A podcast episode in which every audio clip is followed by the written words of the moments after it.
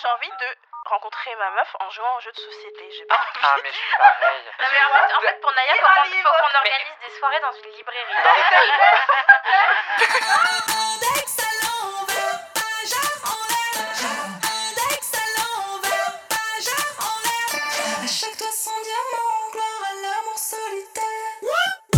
Hello, c'est Naya et vous écoutez Hotline, votre podcast original Spotify avec des meufs qui parlent de sexe en toute liberté.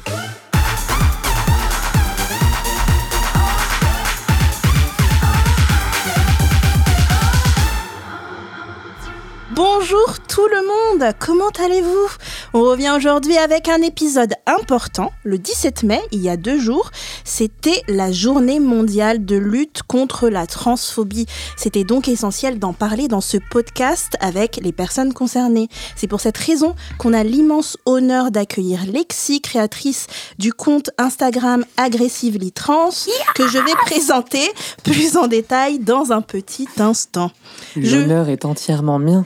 Mais on est hyper heureuse de te recevoir, Alexis. Trop J'ai un orgasme rien que par Claude Emmanuel, elle a un smile gigantesque, ça fait trop plaisir. On est trop heureuse? Alors, je vous rappelle que vous pouvez toujours répondre à notre sondage sur votre application Spotify.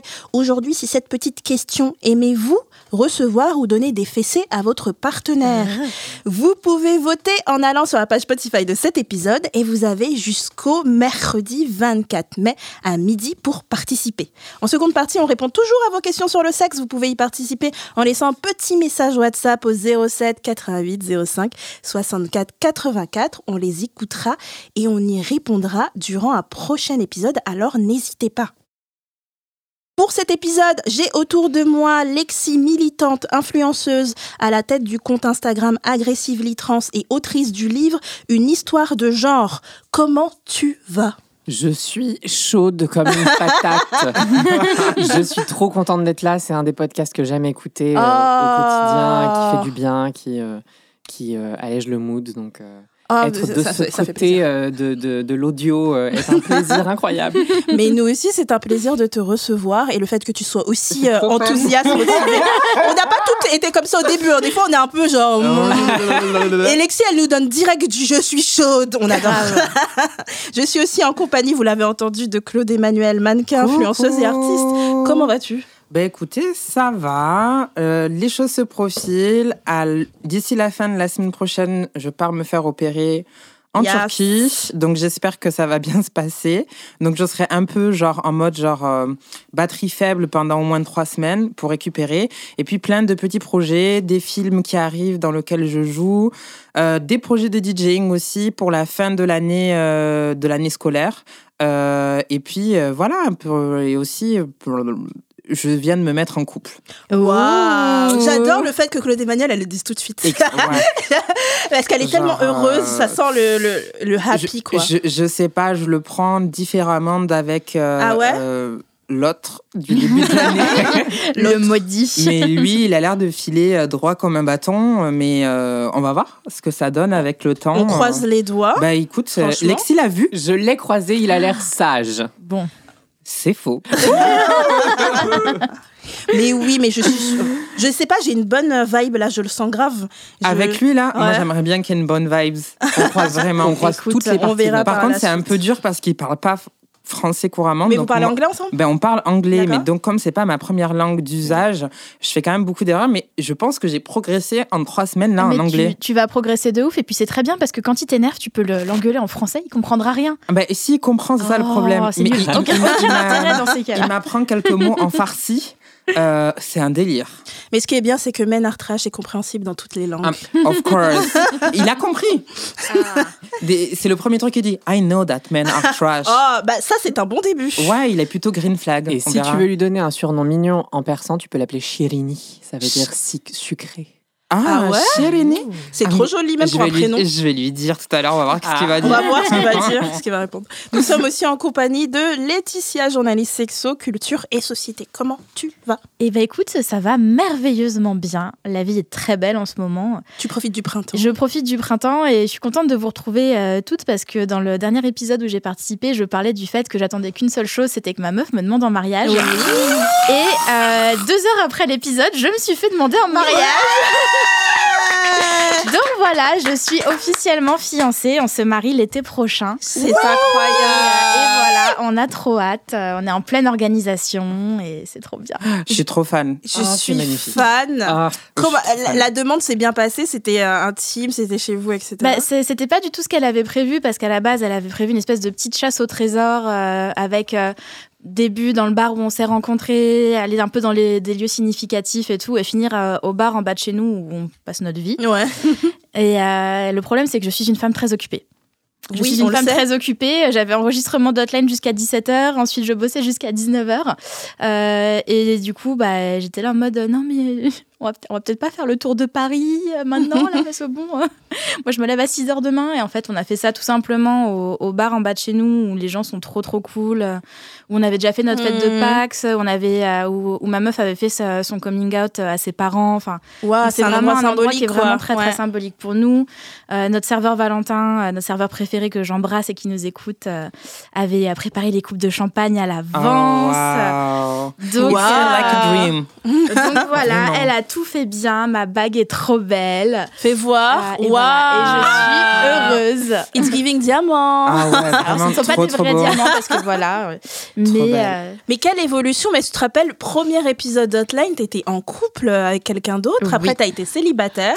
Après, Très peu tu de temps. mise- tu étais, ouais, très peu de temps. Tu t'es mise avec quelqu'un et nous voici là. euh, euh, ah bah là, pour le coup, les Otis, ils ont vraiment assisté à, tous les développements de ma ouais. vie. bah oui, quoi. tous les développements, Et, c'est et si incroyable. vous pouviez juste l'entendre, genre c'est une personne incroyable, ta petite douceur. Mais oui. Ouais. Et on l'embrasse extrêmement fort. On l'adore toutes ici. On te fait des bisous et Vous merci pour cette demande en mariage exceptionnelle. On veut parler de choses positives comme ça. Bien merci sûr. à toi. Euh, du coup, rentrons dans le vif du sujet, les filles. Macron Euh, d'émission. Ce n'est pas le vif du sujet, mais on adore euh, la petite introduction. Euh, Lexi Claude, le 17 mai, c'était la journée de lutte contre la transphobie. de- contre la transphobie. Est-ce que vous pouvez m'expliquer ce que c'est, déjà pour les gens qui savent pas, et pourquoi ça existe? C'est une Vas-y. journée qui euh, est choisie le 17 mai en commémoration euh, de- du 17 mai 90, date à laquelle l'Organisation mondiale de la santé a retiré de sa liste des maladies mentales l'homosexualité. Ok. Euh, L'idée d'une journée qui visibilise et qui sert à, à parler et à tenter de lutter, d'organiser des solutions contre les queerphobies au sens large, elle euh, est menée par un collectif qui s'appelle l'Initiative IDAO. Ok. IDAHO. Et euh, c'est mis en place entre 2004 et 2005.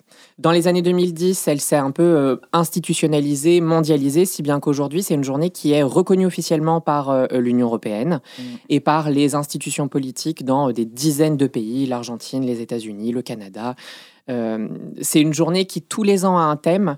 Euh, cette année, le thème, c'est euh, Toujours ensemble, unis dans la diversité. Waouh. C'est un peu les débats politiques des États-Unis en ce moment. Exactement.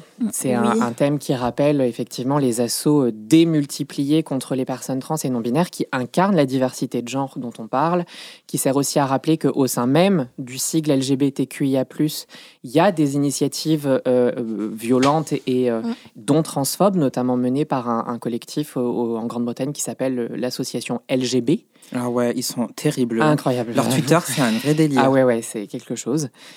Et qui sert à donc euh, faire de la pédagogie auprès des institutions politiques, auprès des publics non concernés, à rendre visibles les chiffres. C'est la date qui est utilisée par beaucoup d'associations dans le monde pour publier des rapports sur ces violences qui sont euh, en hausse tous les ans depuis 10 ans. Euh, et 2022 a d'ailleurs été l'année la plus violente contre les personnes LGBTQ+ euh, dans le monde. Et est-ce que, est-ce que vous savez s'il y a des manifestations qui s'organisent surtout aux États-Unis? Non, c'est pas, c'est pas une date où Alors, on, on manifeste. On a eu le- donc euh, samedi dernier Ouais. notre, euh, on va dire notre Pride à nous, euh, les personnes transidentitaires, intersexes et aussi migrantes, donc l'Existence Inter, Oui. euh, qui est euh, organisé toujours par sous l'angle de, du- de fer de lance de Accept Testé et qui ben, toujours donne la parole aux personnes les plus minorisées possibles pour pouvoir créer converg- convergence de lutte euh, autour de nos thématiques qui sont, bah, par exemple, au cours de l'année dernière, certaines pertes de droits, comme par exemple l'accessibilité pour les meufs trans à la Absolument. PMA, GPA, tout ça, mais aussi également euh, contre les lois qui sont à la fois transphobes, mais surtout euh, contre les personnes migrantes. Donc la loi Asile-Immigration de Darmanin, par exemple, qui était le, le- le fer de lance de la manifestation de la semaine dernière. Ok. Voilà. Euh, oui, si je peux rajouter, pour cette journée, euh, qui est donc du coup le 17 mai, c'est aussi un moyen, je pense, pour les personnes qui vivent particulièrement des réseaux sociaux, de se donner un peu de force et de lumière. Et donc, je suis Ouais. extrêmement contente que, euh, Mais moi aussi. que Lexi, elle soit là. Vous imaginez même pas, c'est un cadeau. Vraiment, je, genre, honnêtement, je sais pas comment vous expliquer ou vous donner le ressenti que j'ai au fond de moi, mais il y a quelques personnes comme ça sur les réseaux sociaux. Je, j'ai une foi qui me qui m'habite en me disant que si elles n'existaient pas, je sais pas comment on ferait vraiment. Donc Non. Lexi, je t'aime du fond du cœur, sister. Et Vraiment. Oh là là, mais on va toutes pleurer là. oh non, ne commence Non. pas à pleurer Claude parce que sinon on va pas finir l'épisode. Euh, tu as un super compte en effet Instagram où t'aides beaucoup de personnes, Lexi. Et, euh, pourquoi t'as créé ce compte euh, Instagram et d'où t'es venue l'idée de ce super nom? Parce que je le trouve incroyable. Euh, J'ai créé le compte à la base en anglais sur un compte perso dont j'avais supprimé tout le contenu euh, et pour partager euh, les messages de haine que je recevais dans des groupes WhatsApp Mm. de fac. Ah Euh, oui. J'ai fait mon coming out à la fin euh, d'un, en gros, de ma licence. D'accord. Euh, je me sentais pas capable à l'école du Louvre, qui est tout un, tout un truc euh, de, de- de porter ma transition, euh, mon identité. Mhm. Et du coup, en passant en, en- en master après, j'ai fait mon, mon coming out et ma transition sociale. Et en pensant très très naïvement à l'époque que ça y est, c'était fait, tout va tellement bien aller. Ouais. Euh, et une fois euh, repris les études, après cette étape, recevoir des messages de haine à nouveau, des messages avec des menaces de mort, des menaces de viol, je, je... ça a été une claque énorme Mais de la part de tes, des camarades. de la part de camarades, Oh, de la part, euh, mais même des administrations. enseignant et euh, tout. ouais, ouais, Ah oui, absolument. Euh, et, et cette claque-là m'a fait dire, mais en fait, je vais jamais être tranquille et je veux plus le supporter en silence. Oui. Donc le compte, c'était vraiment pour lâcher ces messages, montrer ce qui que ça existe. Et petit à petit, euh, des personnes euh, m'ont envoyé des messages pour m'expliquer que elles aussi en recevaient, que et la prise de conscience d'à quel point c'est systémique Ouais. Euh, m'a fait dire, mais en fait, il y a besoin aussi de décortiquer. Et j'ai fait des études euh, en histoire de l'art, en anthropologie, donc j'ai quand même quelques outils d'analyse, de, de recherche, euh, que j'ai, hum, je me suis dit qu'ils pouvaient être utiles aussi pour comprendre ce que c'est la transphobie et comprendre ce que sont les transidentités. Donc c'est comme ça que la pédagogie est venue avec le temps. Et, euh, et, euh, je pensais vraiment être lu par mes parents et trois potes. Ouais. Et, euh, et ça a marché. Donc, Ouais, c'est incroyable. Euh, et tu as écrit aussi euh, le livre Une histoire de genre. C'est un guide pour comprendre et défendre les transidentités. Est-ce que tu peux nous en parler Et c'est quoi la fonction principale de ce manuel? Qui peut l'acheter? Qui peut le lire? Alors, l'ambition, euh, euh, quand euh, j'ai été abordée par euh, une éditrice pour, euh, pour écrire ce livre en se disant on aime, on aime le ton qu'il y a sur ton compte, Ouais. j'essaye d'être un petit peu universitaire et, et très euh, factuel et en même temps d'y apporter euh, du plus vivant et, et du plus accessible. Euh, L'avantage d'Instagram, c'est que je peux faire un post qui est très orienté commu. On parle entre nous, on se donne de la force, et des posts qui sont très euh, les parents qui ne comprennent pas certains Ouais. thèmes, regardez un petit lexique. Et euh, l'éditrice voulait qu'on on fasse ça, mais à l'échelle d'un livre. Mmh. Euh, donc, théoriquement, ça s'adresse à tout le monde. J'espère que ça marche. Et l'idée, c'était de faire une sorte de panorama, il a déjà deux ans, de en 2021, 2020-2021. Qu'est-ce que c'est être trans? Qu'est-ce que ça implique en France, euh, en Occident, disons euh, plus largement? Euh, Et qu'est-ce qu'on peut faire pour un peu mieux comprendre un phénomène qui clairement interroge, qui clairement déchaîne les passions, euh, et sur lequel on peut aussi parler très calmement Ouais. et écouter les gens qui savent. Ouais. Et comment, en tant que personne euh, cisgenre, donc je vais définir cisgenre parce que peut-être qu'il y a des gens qui ne savent pas ce que c'est, c'est une personne dont l'identité de genre correspond à son sexe de naissance déclaré à l'état civil. Je suis une personne cisgenre, Laetitia est une personne cisgenre. Comment donc, en, en tant que personne cisgenre, on est un bon allié, Claude? Ah, c'est une bonne question. N'est-ce pas? Ouais, alors je pense que ce, je vais parler vraiment que de quelque chose qui est personnel, mais je pense que vraiment c'est premièrement porter les personnes trans euh, dans leur situation. Généralement, les personnes trans, elles sont dans des milieux qui sont prolétaires et elles n'ont pas accès à une certaine parole. Donc, allez les chercher en tant que personne cisgenre dans ces, euh, dans ces retranchements de précarité pour pouvoir leur donner la possibilité de s'exprimer par rapport à ce qu'elles vivent au Tu quotidien. parles de, tu parles de médias, par exemple de médias, Mhm. euh, voilà, des choses où il y a des personnes qui sont en situation de pouvoir donner la parole et légitimer euh, la parole des personnes qui sont concernées, c'est-à-dire les personnes vivant une forme de, de transidentité, euh, peu importe l'issue de celle-ci d'ailleurs, hein, on s'en fout. Euh, et, euh, et aussi de faire le relais. C'est-à-dire quand, ce- quand ces personnes elles sont témoins de violences qui sont émises contre des personnes transidentitaires, prendre la décision de, de, de, de- contrebalancer en fait la dynamique d'oppression Ouais. et de remettre à jour les, euh, les, les violences qui sont euh, exprimées et tout simplement genre les, euh, les supprimer de la tête ou ne, ne, ne serait-ce qu'au moins amener un argumentaire qui permette aux personnes Mm. qui utilisent ces, ces violences-là et qui aliénisent en fait les identités trans de euh, ben, mieux nous appréhender quelque part ou Ouais. peut-être ne serait-ce que leur planter une petite graine pour qu'ils puissent faire leur bout de chemin. Ouais. Voilà. Ok. Toi, est-ce que quand tu recherches un partenaire, tu souhaites obligatoirement à ce que ce soit un allié irréprochable pour toi pour euh, pouvoir mieux affronter les choses ou euh, ces questions-là, elles se posent pas dès le début? Alors, je suis une trouillarde. C'est-à-dire? C'est-à-dire que je ne prends zéro risque. Mais en même temps, je bombe du torse. Donc, par exemple, quand je suis sur les applis de rencontre, le premier truc qui a marqué, c'est je suis une meuf trans et je suis fière. Si t'es pas réglo avec ça, dégage. Ouais. Voilà. Ça donne le ton. Et vis-à-vis de ça, bien sûr, enfin, ma bio, en fait, elle parle quasiment pas de moi. Elle parle juste du fait que j'ai pas envie d'être confrontée à ça uniquement. Mais j'ai besoin de le dire parce que j'ai l'impression que ça me place dans un moment de sécurité. Ce qui est terrible, c'est que ma, Oui. ma première phrase, c'est femme trans, entre, entre parenthèses, non, vous ne pouvez pas savoir si je suis opérée. Ce qui Ouais, rappelle, oui, Ouais. ce qui rappelle à quel point, en fait, on a besoin de le dire Ouais. Mm, mm. parce que le, ne pas le dire, ça a des conséquences. euh, et que en même temps, quand on le dit, ça ouvre la porte à absolument euh, tout, tous les trucs les Ouais. plus intrusifs, les plus déshumanisants. Ouais. Et en fait, c'est un peu le, le- le fil rouge de nos, de nos vies, c'est qu'on doit, on doit être fier et on nous rappelle tout le temps que oui, vous pouvez trop être fier de toi, vous êtes trop forte. Et en même temps, quand on est trop fier, on nous le met dans les dents et c'est une, un jeu d'équilibre très très complexe, Ouais.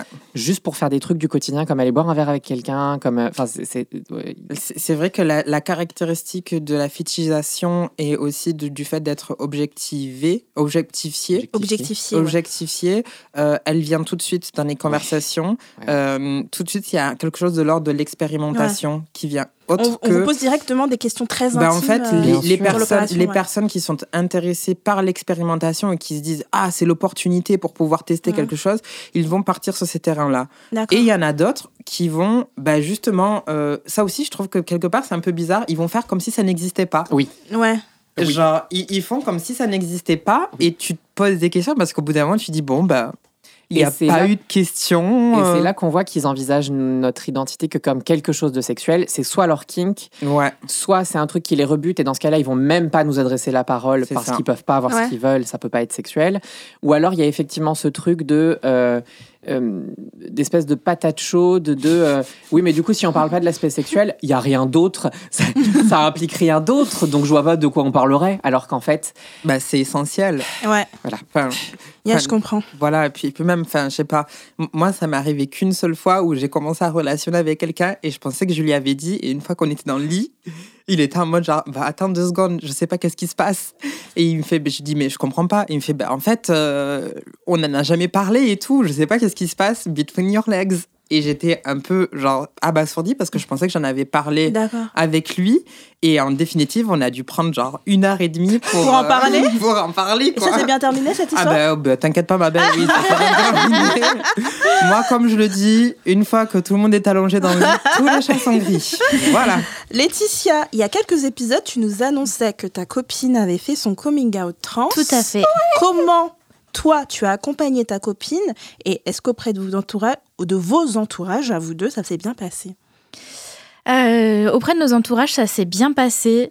Euh, moi, j'avais, j'avais pas d'inquiétude du côté de mon père parce que je sais qu'il évolue euh, dans les sphères LGBT depuis longtemps, que c'est quelque chose dont on avait beaucoup parlé. Ouais. Euh, donc, j'avais aucune inquiétude par rapport à tout ça. Je savais qu'il allait très bien réagir. D'ailleurs, c'est la première personne de nos familles à qui on en a parlé.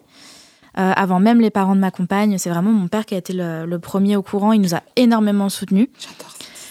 Euh, ma mère a très très bien réagi aussi, les parents de ma copine aussi, Euh, tous nos proches. Vraiment, on, on a eu on a eu que de l'amour à ce niveau-là. C'est trop bien. On a eu on a eu des Ouais. questions, des interrogations, euh, des mais est-ce qu'elle est sûre, est-ce que ceci? Et toi comment tu le vis? Moi, je, à chaque fois, je leur répondais, bah, de toute façon, moi, ça change pas la, la personne que j'aime, ça reste la même personne. Pour vous, c'est nouveau, mais moi, je le savais depuis longtemps. Et euh, puis, de toute façon, dans tous les cas, moi, je suis bisexuelle, hein, donc euh, ça, ne, ça, ne, ça ne change rien. Voilà, il n'y avait, pas- y avait pas de problème. Euh, pour ce qui est de l'accompagnement, euh, je me suis euh, énormément documentée. Euh, je, je connaissais déjà pas mal de choses parce que via mon métier de journalisme, ça Ouais. fait longtemps que je couvre les violences faites aux personnes de la communauté LGBTQIA. Euh, et ça fait plus de plus de dix ans en fait que je fais ça. Donc j'avais vraiment des, des, des connaissances relativement correctes à ce niveau-là. Euh, ça fait un peu plus d'un an maintenant que je fréquente au cycle d'Emmanuel qui m'apprend aussi beaucoup de choses. Euh, T'as toujours été hyper pédagogue quand j'avais des questions, des choses comme ça. Euh, je, suis, know, euh, je suis allée suivre si, tu plein de comptes. compte, hein. Si, je me rappelle la première soirée où on s'était rencontrés pour la soirée de, de Gaze, où tu nous avais expliqué plein de choses sur le drapeau des fiertés. Et, euh, Ah, et moi, j'étais vraiment là en mode en train, de, en train de boire tes paroles parce que j'étais là en mode j'ai besoin d'avoir ce savoir Ouais.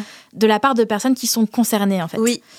Euh, je suis allée euh, saigner absolument tous les sites euh, de, des associations, euh, dont beaucoup ont été encore une fois recommandés par Claude Emmanuel, qui nous a beaucoup accompagnés là-dedans. Euh, Wikitrans, euh, le compte de Lexi, euh, ma, ma meuf est énorme fan. Euh, quand je lui ai dit que tu étais là aujourd'hui, elle était là en mode Elle avait Oh des my petites God. étoiles dans Mais les yeux. T'imagines pas à quel point elle est chou. Ah, mais je, Et, euh, certaine. Et donc voilà, j'essaye de, de faire de mon mieux. Euh, je, je- ça m'arrive encore de faire des petites erreurs, euh, notamment je m'en rends compte euh, sur des phrases que j'avais l'habitude de prononcer. Ouais. Et en fait, quand c'est la première fois que tu la reprononces, tu fais attends, il y a un truc qui va pas. Ouais. Mais, euh, mais voilà, j'essaye de faire de mon mieux. Elle est hyper compréhensive avec moi et elle, elle m'apprend énormément de choses aussi. Et j'ai l'impression qu'en fait, on apprend aussi beaucoup de choses Mhm. ensemble parce que pour elle, c'est quand même quelque chose qui est euh, relativement nouveau. Ok. Et ce que Ouais. je trouve incroyable dans votre relation, c'est à quel point tu as pris toute la situation que ça représentait de commencer une transition et de l'avoir introduite dans votre schéma de vie actuel. Genre, je trouve que tu as. C'est pas habituel que les personnes cis, elles fassent des compromis sur leur propre euh, Mm. euh, développement personnel pour pouvoir permettre à leurs partenaires de d'exister le d'exister le plus rapidement possible de leur point de vue à eux et euh, toi tu l'as tout de suite saisi c'est le premier truc que tu as fait et euh, juste pour elle je voudrais juste te remercier parce que je trouve ça ça me remplit de d'énormément d'espoir en fait ma louloute Ouais. Bah, c'est euh, c'est- vrai que moi, c'est quelque chose qui me paraissait euh, assez évident. C'est- une des choses sur lesquelles on a eu beaucoup de questions avec nos proches parce que euh, avant que, que ma fiancée fasse son coming out, on avait commencé à parler du fait qu'on avait un projet bébé avec, enfin qu'on avait un projet bébé ensemble. Euh, et du coup, y a, ça, ça a vraiment, je pense, été la première question de pas mal de gens. Mais alors, du coup, est-ce que vous allez quand même faire des enfants? Comment vous allez of faire? course. on Donc, attend Of course, on va continuer. Euh, on a mis pour l'instant notre projet un petit peu en stand-by parce que là, pour l'instant, euh, la priorité, c'est qu'elle, elle puisse commencer son traitement hormonal, donc préservation de gamètes. Euh, et ensuite, on fera une PMA en France ou à l'étranger parce qu'il y a toute la question de la transphobie médicale exactement qui, qui commence à, à bien me courir. Donc, je pense que ça va se finir euh, en Espagne, sera, cette ce sera histoire. notre neveu ou notre nièce à tous. Ben oui. Mais I can't oh là là, C'est ça. le wait. bébé on va- international. on va lui mettre hotline au deuxième prénom. mais, euh, mais voilà, en fait, euh, je me dis que c'est c'est normal de faire des compromis quand, on est, quand c'est une personne qu'on aime. Et que euh, de- dans tous les cas, il n'y avait aucun des projets que j'avais qui était euh, genre à la minute près. Euh, tandis que le fait qu'elle soit bien dans sa peau, en fait, tant qu'elle sera pas elle-même, euh, bah, elle sera pas heureuse. Et du coup, notre couple ne sera pas heureux. Du coup, je ne serai pas heureuse.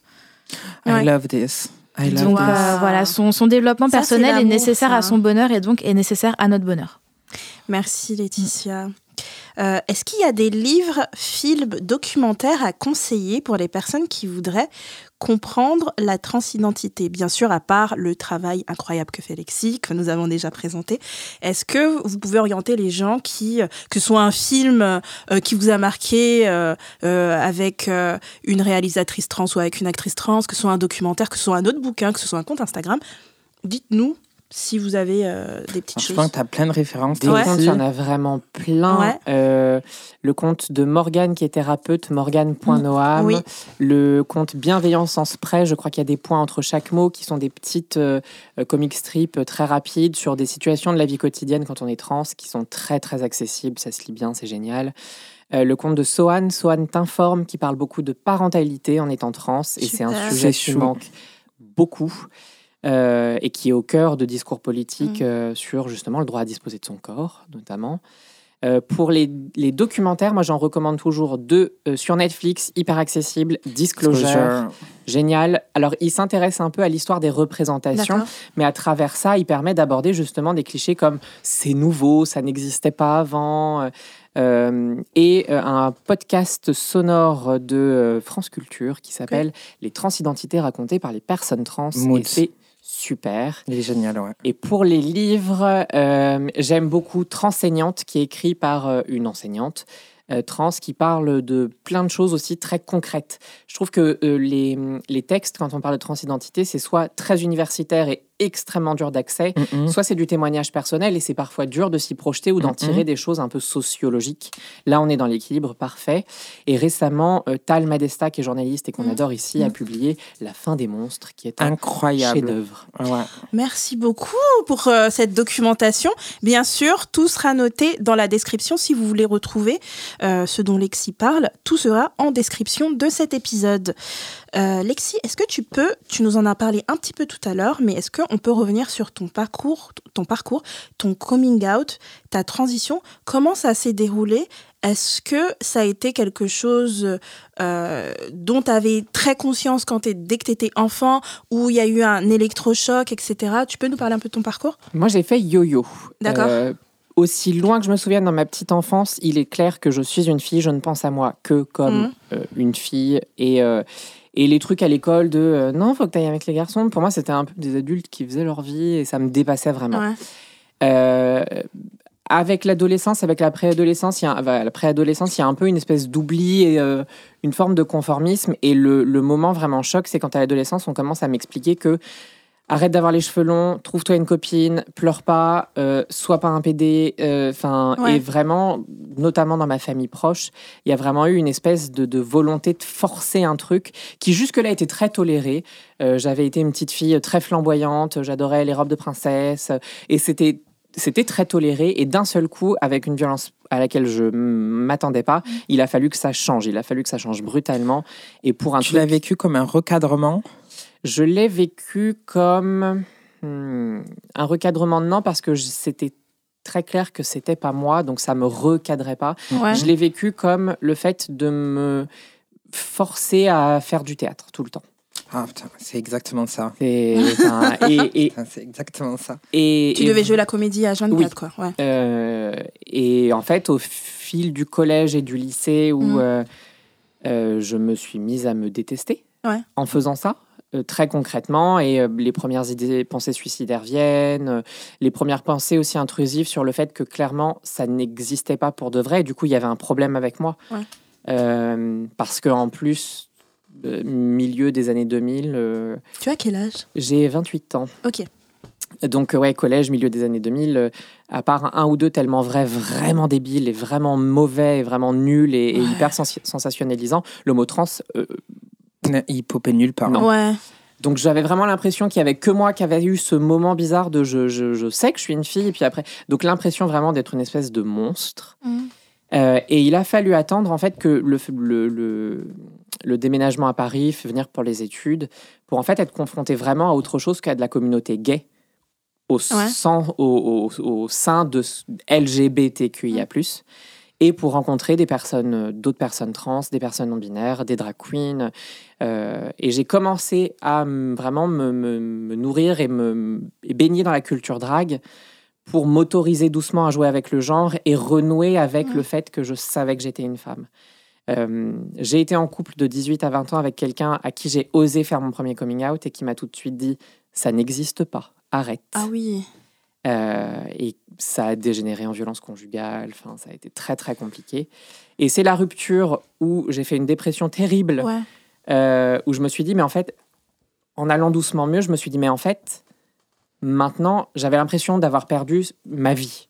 Je, Ouais. j'avais, je m'étais complètement oubliée pour ce garçon. Enfin, et du coup, après ça, je me suis dit, mais en fait, t'as plus rien. Donc, tu peux reconstruire exactement ce que tu veux. Ouais. Et c'est là que j'ai commencé à parler à mes parents, que euh, j'ai commencé à parler. ils t'ont accompagné, tes parents ou- Oui. Oui? Je, je suis vraiment l'une de ces exceptions de la communauté trans où j'ai les parents les plus euh, acceptants et bienveillants du monde, du monde qui ont Trop tout bien. de suite dit en fait, on veut absolument être là avec toi pour Mhm. tout. Euh, donc euh, j'ai eu cette chance-là. Et c'est Et t'as des venu- frères et sœurs? J'ai deux sœurs. Une avec Qui- qui, ça qui- va très bien et une qui a complètement arrêté de parler à toute ma famille parce que ma famille m'acceptait. Ah oui, mais la Quelle violence. Euh, ce qui rappelle aussi que quand on a de la chance avec sa famille, il y a quand même souvent dans les statistiques de, de- de rejet familial au moins une personne avec qui il y a rupture. Ouais. Donc, euh, donc voilà, ça s'est fait comme ça et, euh, et tout mon début de vingtaine, toute ma vingtaine en fait, ça a été cette mise en place de ma transition. Ça fait maintenant six ans que je suis hormonée. D'accord. Euh, et, et ça- D'accord. c'est- enfin, ça a été vraiment une, une transition heureuse. Mais je pense Ouais. qu'elles le sont toutes, mais je l'ai vraiment vécu comme un truc tellement drôle et tellement marrant et tellement cool. Euh, C'était vraiment m'autoriser à être moi, mais en plus me redécouvrir par plein de petits trucs Ouais. inattendus. Donc c'est- voilà, ça a été euh, incroyable. Ok. Tu parles donc de cette transition médicale où tu as été hormonée. Euh, comment on débute? Chez qui on va? En premier Et bien, figure-toi que c'est des questions qu'on se pose nous-mêmes Ouais. parce qu'on est souvent très seul. Ouais. C'est un peu, bon, je sais, je sais ce que je veux. Qu'est-ce que, comment je fais? Et moi, j'ai commencé en fait euh, euh, par des parcours très officiels dont j'ai vite changé parce que c'est très compliqué. Avec la Sofect. Avec la Sofect. Ouais. À savoir, j'ai euh, googlé euh, transition, trans, hormones. Ouais. Et en fait, j'ai eu les listes officielles des hôpitaux publics Qui, euh, qui t'accompagnait dans ça qui accompagnait Ouais. dans ça. Donc j'ai vu pendant deux ans euh, un psychiatre qui m'a diagnostiqué dysphorique et transsexuel encore Ah ouais. à l'époque. Syndrome de Benjamin. Ah, C'est quoi le syndrome de Benjamin? Transsexualisme. oui. Ah, c'est un. C'est la, ma- c'est, c'est la présupposée maladie des Ah, personnes d'accord. trans. Ok. Waouh. Et euh, donc, euh, passé ce traitement, on m'a fait faire une batterie de, de tests. Le, le psychiatre a validé, il m'a dit c'est bon, tu, es, tu souffres bien comme il Ah. faut. J'espère que tu aimes le rose. Tu, donc- tu souffres assez, c'est bon, tu peux y aller. Tu souffres assez, Il donc faut, il faut prouver qu'on est vraiment dans un état lamentable Oui, psychologiquement. En fait, en fait, les deux terrible. ans de suivi Ouais. psychiatrique, c'est leur critère à eux de diagnostic et en plus un suivi qui permet de voir à quel point, euh, oui, on- en fait, on, on- on a besoin de changer et les conséquences de ne pas changer seraient, seraient terribles sur nous. C'est vraiment un suivi qui, qui, qui est... euh, Déontologiquement, c'est quand même hardcore parce qu'il nous pousse à un état limite. Ouais. C'est. Ça veut dire que si par exemple une personne trans y va, mais elle a le sourire puisque ça va à peu près dans sa vie, mais que Il y a plein de Mais que facteurs qui l'acceptent limitent pas. pour eux. Il y a le fait de pas avoir eu une enfance où on jouait avec des jouets du genre de- dont on se dit être. Euh, effectivement, les vêtements. Moi, une fois, j'ai été à un de ces rendez-vous de suivi avec mon psychiatre. Il était 8 heures du matin. J'avais fait une heure de RER. J'y étais allée en basket. Et la première phrase, ça a été C'est pas très féminin quand même. Ah ouais, bah oui, of Non, ça, ça- ça me rappelle ce que tu m'avais dit euh, Ouais. quand on en avait parlé sur le fait qu'en fait, tu es obligé de, de survendre une forme de féminité. Ouais. Et Je, je m'en souviens d'une fois avec un des psychiatres de la Sofect d'avoir fantasmé, fa- fait, mis en place son fantasme de la meuf qui cuisine. Comment ça- tu lui, tu genre- lui as rapporté une quiche? J'adore cuisiner. Faire des bons petits je, je connais plein de plats. Ah oui, vous connaissez quel plat? Et il jubilait. Et il jubilait. Moi, j'étais en mode genre, signe-moi ce fucking papier. C'est tout ce Oh que mon je veux, en fait. Et c'était terrible, quoi. Donc, moi, j'ai commencé comme ça. D'accord. Euh, et euh, donc après le psy endocrinologue recommandé, ils se sont concertés tous ensemble pour dire bon, est-ce qu'on lui donne des hormones? Oui, d'accord, on lui donne des hormones. Et euh, en fait, j'ai plus supporté mon endocrinologue d'abord parce que euh, à chaque début de rendez-vous, quand j'y allais tous les euh, trois puis après six mois, euh, elle me faisait, le premier truc qu'elle me faisait faire, c'était me mettre frontalement, entièrement nu devant elle. C'est un enfer. C'est Non, Euh, On je bipera, bien plus. entendu. Je sais qu'elle, Oui. je sais qu'elle, elle a arrêté depuis, mais euh, je sais. euh, Ah, elle est horrible. Même, Oh, même moi, j'en ai entendu parler. voilà. Elle ah, il fait- faut pas aller chez elle, quoi. Non, même Elle sur les arrêté. interviews, elle fait partie des listes noires des gens qu'il faut elle a arrêté parce qu'on l'a call out Ou elle a Non, elle, était en âge d'arrêter. Elle était en âge d'arrêter, euh, d'accord. Et donc, frontalement, nudité frontale, avec le l'interne dont elle me dit Non, mais vous comprenez, il faut absolument qu'il sache. Donc, euh, et en fait, en en parlant à des copines, euh, elles m'ont dit Mais attends, mais What the fuck? personne ne fait ça. Ouais. Et me rendre compte que je, je subissais Oui. en étant gênée, je suis extrêmement pudique euh, dans ma vie publique. Euh, de la transphobie euh, qui m'impactait, enfin, elle me touchait, enfin, c'était sans jamais demander. Ça m'a fait dire bon, maintenant qu'est-ce qu'il existe d'autre? Et j'ai découvert d'autres parcours qu'on appelle généralement pirates dans la communauté, ce qui est cool. Euh, et C'est parce que c'est illégal? C'est non moitié- officiel. voilà. Non officiel Voilà. Ok. Ok, on va changer de sujet, j'ai pas envie de vous dire la Changeons de sujet maintenant. Est-ce que financièrement, les traitements, ils sont remboursés par la Sécu? Le mien l'est, tous ne le sont pas. Voilà. Euh, certains gels le sont pas du tout, certains gels le sont à 20%. Euh, en France, les femmes, ont, les femmes trans, les personnes qui prennent des oestrogènes ont de- absolument pas le droit de s'injecter, alors que c'est la méthode la plus remboursée pour la testostérone. Enfin, c'est un très très grand bazar euh, en termes de remboursement et euh, Et même la discrimination, plus les années elles avancent, moins de remboursements sont accessibles aux personnes qui commencent leur transition. Ouais. Et Laetitia, le- là, vous êtes au tout début. J'imagine que vous faites les toutes premières démarches et tout. euh. Ouais, nous Ouais. on est vraiment en plein dedans. Euh, en plus, euh, c'est c'est tombé un mauvais, entre guillemets, euh, les Pire- pénuries. pire timing. Alors, pas les pénuries, parce que ma, Ouais, compagne ouais. n'a pas encore commencé les hormones parce qu'elle a sa préservation de gamètes euh, qui arrive là bientôt. Comme le projet bébé, tout ça, elle s'était dit qu'elle voulait euh, attendre pour commencer les hormones. Euh, mais elle était au chômage. Ah oui. Donc euh, financièrement, euh, c'était pas un problème parce que euh, moi j'ai la, chance de bien gagner ma vie et que je pouvais la supporter là-dedans. Euh, mais elle allait se retrouver prochainement sans mutuelle. Donc Oh. il y avait Ah, cette, question-là. C'est pour ça qu'elle a en fait, elle s'est dépêchée avant que la fin de sa mutuelle se termine pour avoir ses hormones. Euh, depuis, on l'a fait mettre sur ma mutuelle à moi euh, parce qu'on a découvert que c'était relativement bien remboursé. Ce qui est plutôt cool. Euh, le problème, c'est que bah, pour l'instant, sur ma mutuelle, comme elle n'a pas encore ses papiers euh, avec Ouais. son changement de nom, euh, c'est, elle est sous, Mm, mm, sous mm. son dead name. Heureusement, là, elle a obtenu son changement de nom officiel à l'état civil. Donc, euh, elle, a rendez-vous, euh, elle a rendez-vous le mois prochain pour faire ses papiers avec son nouveau prénom, ce qui est génial. Ah, la Euh, demande de changement de prénom, donc. Ça va être, euh, ça va être un casse-tête encore pour changer ça C'était- au niveau la, de la, la démarche de changement de prénom, c'était long ou ça se fait assez rapidement? Eh bah écoute, nous on a été giga surprise euh, de voir à quel point ça a été rapide, mais je pense qu'on a eu beaucoup de chance parce qu'en fait on s'est énormément renseigné dessus. Euh, on a quand même eu trois rendez-vous à la mairie différents où elle avait pas eu les bonnes infos, etc., etc.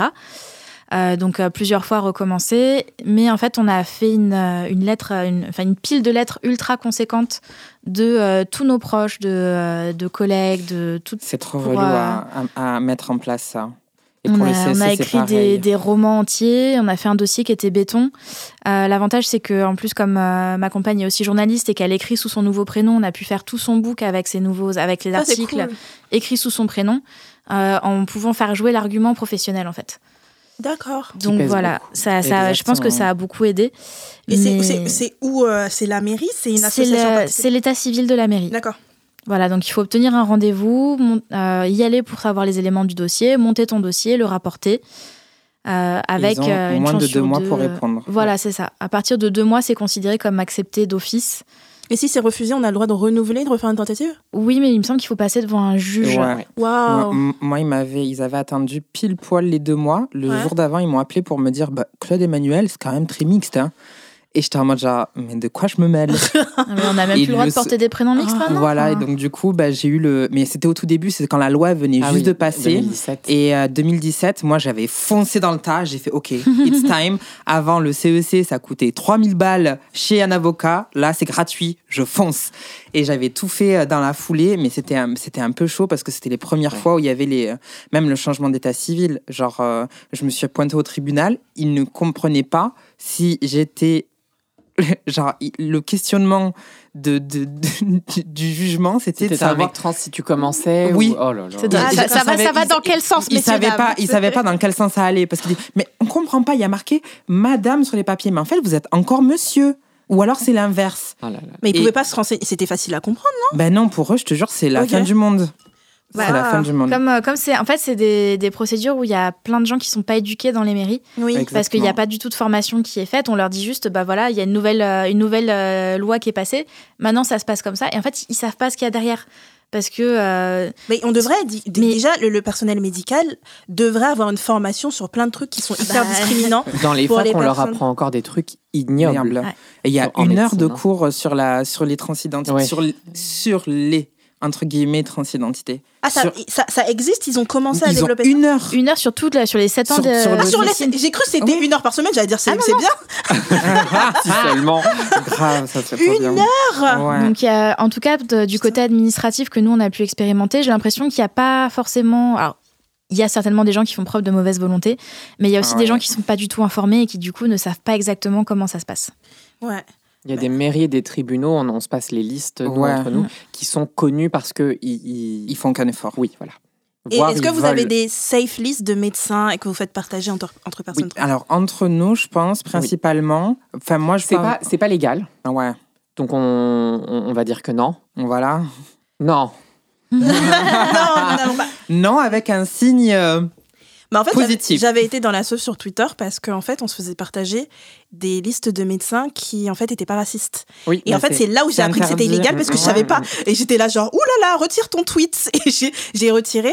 Mais euh, c'est fou. Et pour avoir ce genre de- d'informations, sachez qu'il y a des Discord à disposition dont je ne parlerai pas plus, mais ils sont accessibles si vous demandez aux bonnes personnes. Ouais. Winky Winky, Lexi. Et dont vous pouvez avoir des non-listes exhaustives, Ouais. euh, non officielles. Mais est-ce que c'est légal de se partager les médecins qui sont pas safe? Ça, c'est légal? Non bah, plus? plus. En Ah, d'accord. Pas, de, fait, pas il de est- manière officielle, en Non. fait. Ouais. À Ouais. partir du moment où tu as une liste qui est établie et qui est transmise à plusieurs personnes, c'est considéré comme une forme de diffamation. D'accord. Donc il faut que ça reste toujours un peu secret. D'accord. Euh, euh, je trouve ça incroyable. Ouais. Waouh. En fait, ça rentre exactement dans le même. C'est le même, la même question que pour les, les- les spécialistes non racistes et, ou, ou les racistes. C'est qu'à partir du moment où il y a une, une spécialisation, une compilation euh, autour d'une euh, d'une communauté et de ses besoins, c'est considéré comme discri comme de la, du racisme anti-blanc, tu vois. Oui. Ouais. Le fameux Et- et- tanana. Voilà. Et c'est puis encore plus que ça, ça, ça veut dire que genre il y en aurait qui seraient plus compétents que d'autres. Donc euh, il y aurait ce truc Mais de... pourtant, par exemple, il y a Ginenco, euh, qui est un site euh, qui n'est pas poursuivi, il me semble, qui partage la liste de médecins qui sont considérés comme safe et non abusifs, euh, enfin non. euh, et donc ça Alors, existe. il- oui. il- Ils, ils sont pas officiellement poursuivis, mais ils se prennent régulièrement des attaques de, euh, de médecins. Euh, notamment, euh, il y a beaucoup de, de- de gynécologues qui sont sur leur euh, no-go list, qui contactent l'ordre des médecins en fait à ce sujet-là. Et c'est pareil en fait pour, euh, les médecins qui refusent de faire de, de l'accompagnement de, de personnes en cours de transition. Euh, quand euh, ils commencent à être un petit peu call-out sur les réseaux sociaux, parfois c'est sur leur page Google, Ouais. euh, sur ce genre de choses, ils peuvent faire appel à, Google, des, important. à des comités euh, Ouais. de, de médecins. Euh, moi, je l'ai découvert totalement par hasard euh, il y a Quand ils ont il y des a mauvaises notes sur. Google, ils peuvent faire appel? Oui. Oui. Waouh. Mais c'est pour ça, en fait, Google, c'est un très bon indicateur Mm, mm. parce Oui. que euh, les, les gens n'utilisent pas directement, ils vont pas écrire directement c'est transphobe. Ils vont, euh, ils vont le faire de façon un petit peu plus subtile. Ouais. Nous, on a Et puis énormément surtout cherché quand c'est négatif, tu les vois tout de suite. hein. Ouais. Ouais, ouais, ouais. Il y a Ah, plus ça de aide commentaires énormément. négatifs que positifs. Ça aide énormément de taper un La médecin. force tu vois, du lobby. gars. Ouais. Voilà. Alors, Claude, tu Oui. entres dans une intersection des luttes puisque tu es à la fois une femme trans et une femme racisée. Oui. Est-ce que ça se traduit d'une façon particulière dans ta vie? Explique-nous. Oui, je pense qu'il y a euh, quelque dans, dans les sociétés occidentales blanches, il y a quelque chose de l'ordre de la masculinité qui sortirait des corps femmes qui sont racisés. Ouais. Et c'est souvent un des arguments de discrimination euh, comparé à d'autres euh, personnalités euh, qui sont euh, euh, reconnues comme étant des personnes trans et qui seraient par exemple blanches de peau. Mhm. J'en avais déjà parlé, par exemple, dans les rapports de, de dating. Euh, plusieurs fois, je me suis retrouvée face à principalement des corporalités masculines, donc des hommes cis, qui m'a- qui m'auraient dit que, en fait, j'avais moins de valeur à leurs yeux parce que j'étais racisée, que c'était mieux pour eux d'être en couple avec des meufs trans blanches. Parce que, du coup, s'ils voulaient une meuf racisée trans, ils n'avaient qu'à aller au bois de Boulogne pour pouvoir euh, en disposer d'une. terrible. Terrible, terrible, terrible. a, les- la majorité des travailleuses du sexe du bois de Boulogne de trans sont racisées, c'est pour ça Bah, la plupart, elles sont racisées et surtout migrantes. Oui. Et les pauvres, elles sont en situation de demande d'asile ou même parfois on leur refuse carrément. Donc elles sont complètement en illégalité euh, sur l'espace euh, euh, français. quoi. Donc euh, il faut s'organiser pour elles. Et puis aussi, cette démarche-là de racisme, elle rentre dans d'autres dynamiques. Par exemple, j'ai des copines qui sont dark skin et qui sont cisgenres. Elles se font traiter de- d'hommes dans la rue. On Oui. leur dit saltrave, on leur dit machin, parce que de par leur, euh, Oui. leur, leur forme, il y a quelque chose qui serait de l'ordre de la masculinité qui se transparaîtrait de leur, euh, de leur corporalité. Alors, ouais, c'est une insulte raciste hyper connue de, par exemple, de te traiter de, de, de footballeur. C'est vraiment le truc hyper à la mode. Mm, mm. C'est-à-dire que moi, à un moment, sur, euh, j'étais en trend sur Twitter, mais bon, bah, c'est ma vie d'être en trend sur, sur Twitter. Et, Tous les trois jours, Et en fait, je, je te jure. Euh, et, euh, et en fait, euh, il y avait une vidéo de moi où je parlais des hommes, je faisais du ménard trash, quoi. Mhm. Et en fait, tous les commentaires, c'était, bah, euh, ils, donnaient des noms de footballeurs, je sais plus quel nom de footballeur Voilà. noir, et ils mettaient ça en dessous, quoi. Et ça se produit aussi en, euh, en euh, je pense que c'est le bon mot, intracommunauté, Ouais. dans l'espace public. Euh, souvent, les personnes qui sont dans une situation de supériorité vis-à-vis de leurs oppressions, elles vont jouer la carte de l'oppression sur les personnes qui sont plus minorisées qu'elles. Mm. Et ça m'arrive, mais moi, je suis pas le genre de personne à me laisser faire. Genre, je les déglingue tout de suite. Mm. Donc, les deux exemples le plus souvent que je donne, c'est euh, l'exemple où je me promène avec mes girly girls, on s'en va en soirée, on est habillés comme des tempes. Et donc, du coup, comme d'habitude, on, on, on enjoy our life. Et puis, on passe à côté d'un PMU. Et là, il y a un des mecs assis à une table qui commence à faire travelo, travelo, travelo. Et en fait, je sais pas qu'est-ce qui s'est passé. Moi, ça me pétrit de Ouais. colère. Et je les vois, mes potes, se euh, renfermer sur elles-mêmes. C'était hors de question. Je vais à la table et je lui dis Bah, c'est quand même étrange. T'es super fort pour avoir deviné. Tu pourrais expliquer à tes potes d'où tu connais? Et là, silence. Waouh Sur la bravo Et du coup, tous ses potes qui le regardent en mode genre Bah, c'est vrai. Explique-nous. Dis donc. Michel, explique-toi. Et depuis, à chaque fois, parce que c'est à côté de chez moi, à chaque fois que je passe là, c'est bonjour mademoiselle. Of course que c'est bonjour mademoiselle. Voilà. Le, même mec, qui t'a- c'est lui qui te dit bonjour mademoiselle Ah Oui, maintenant, quand il est là-bas, il dit bonjour mademoiselle. Ou alors, par exemple, j'avoue, j'ai fait de la transphobie intériorisée. J'étais dans le métro, je revenais d'une visite médicale qui était un peu lourde, j'étais pas apprêtée, j'étais vraiment dans une situation de faiblesse où je me sentais pas bien, mais je devais prendre les transports en commun. Et je sais pas, il y a ces deux meufs qui rentrent dans le métro et euh, elles, sont, elles sont très opulentes, elles sont très maquillées, elles portent des grands fossiles, enfin on voit qu'elles ont de l'apparat. Et elles me regardent et sauf que le il prend de plus en plus d'importance et je sens qu'à un moment donné pour pouvoir créer de la dynamique, elles vont en parler dans l'espace public. Et donc en fait, je me suis je les ai pointées du doigt et je dis "Oh, regardez, c'est des hommes." Et elles, elles sont Ah ben, elles, se sont chiées dessus, elles se sont baissées et elles ont attendu que le métro s'arrête pour courir dehors. Ça veut dire que des cis ont conscience de la violence et de Oui. ce que ça peut entraîner. Ouais. Bien sûr, il y en a. Voilà. Alors bien sûr, après, honnêtement, j'ai appelé toutes mes girly girls en disant j'ai fait ça, je m'en veux et tout. Et elles étaient en mode, mais en fait, je pense que c'est une bonne manière de leur apprendre en fait. Oui, mais clairement. Tu Et vois? c'était une réaction qui était vraiment épidermique en fait, parce Ouais. qu'il y a un moment où quand t'es euh, t'es tout le temps pointé du doigt, t'es tout le temps. euh, bah, il faut. euh, Enfin, tu, te défends comme non. tu peux en fait. Ouais.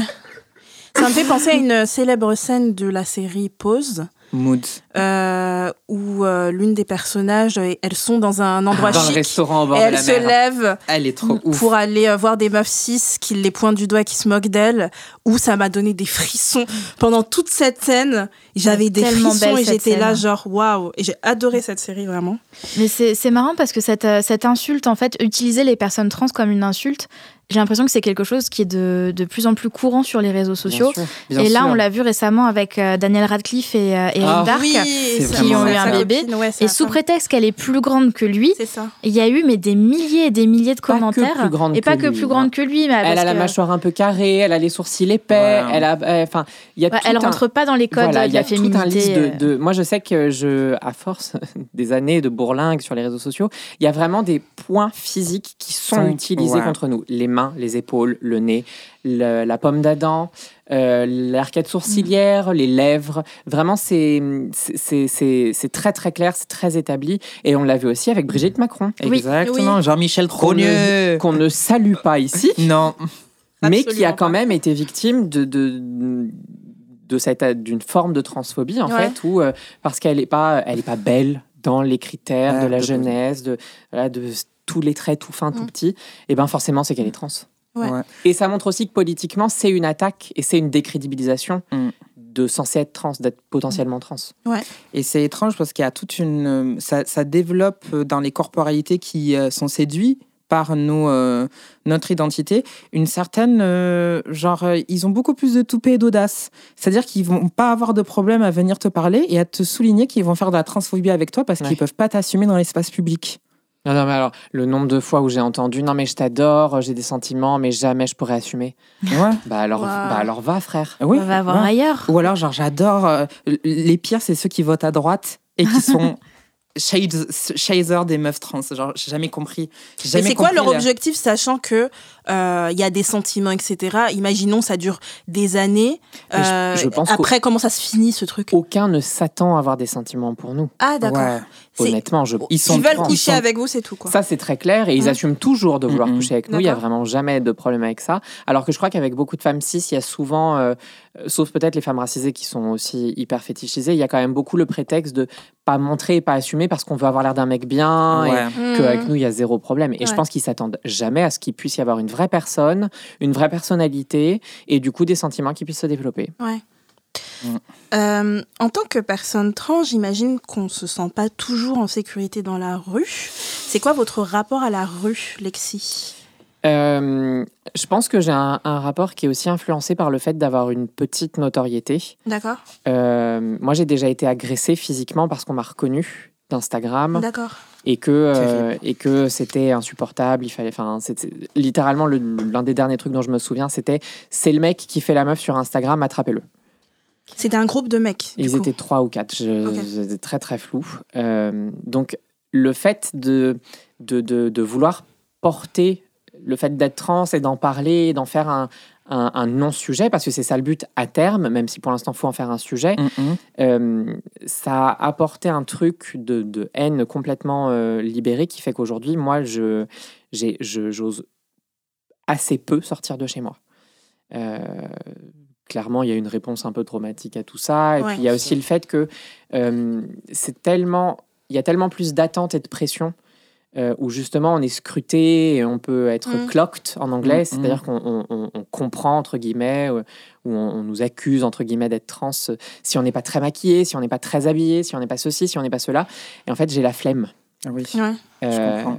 j'ai la flemme. Euh, donc, entre ça, le fait de ne pas vouloir devoir me, me complaire à tous ces efforts-là et à ces attentes-là, le fait d'avoir peur de, de resubir, de me refaire agresser, sachant que je reçois aussi des menaces quasi quotidiennement, Ouais. ça fait que pour moi, c'est devenu un truc, juste sortir de chez moi, je, c'est devenu une épreuve. D'accord. Quand tu sors de chez toi, est-ce que tu appelles des gens pour t'accompagner? Peut-être. Je que dis systématiquement où je vais D'accord. à quelqu'un. D'accord. Euh, Claude? Euh, moi, je le vis différemment parce Ouais. que je suis pas aussi connue que, euh, que Miss Lexi et je suis pas aussi engagée, je dirais, sur les réseaux sociaux, même si je reçois pas mal de messages de haine aussi. Moi, j'avoue, je les partage moins, mais je pense que j'en reçois aussi vraiment beaucoup Ouais, moins que toi. pas.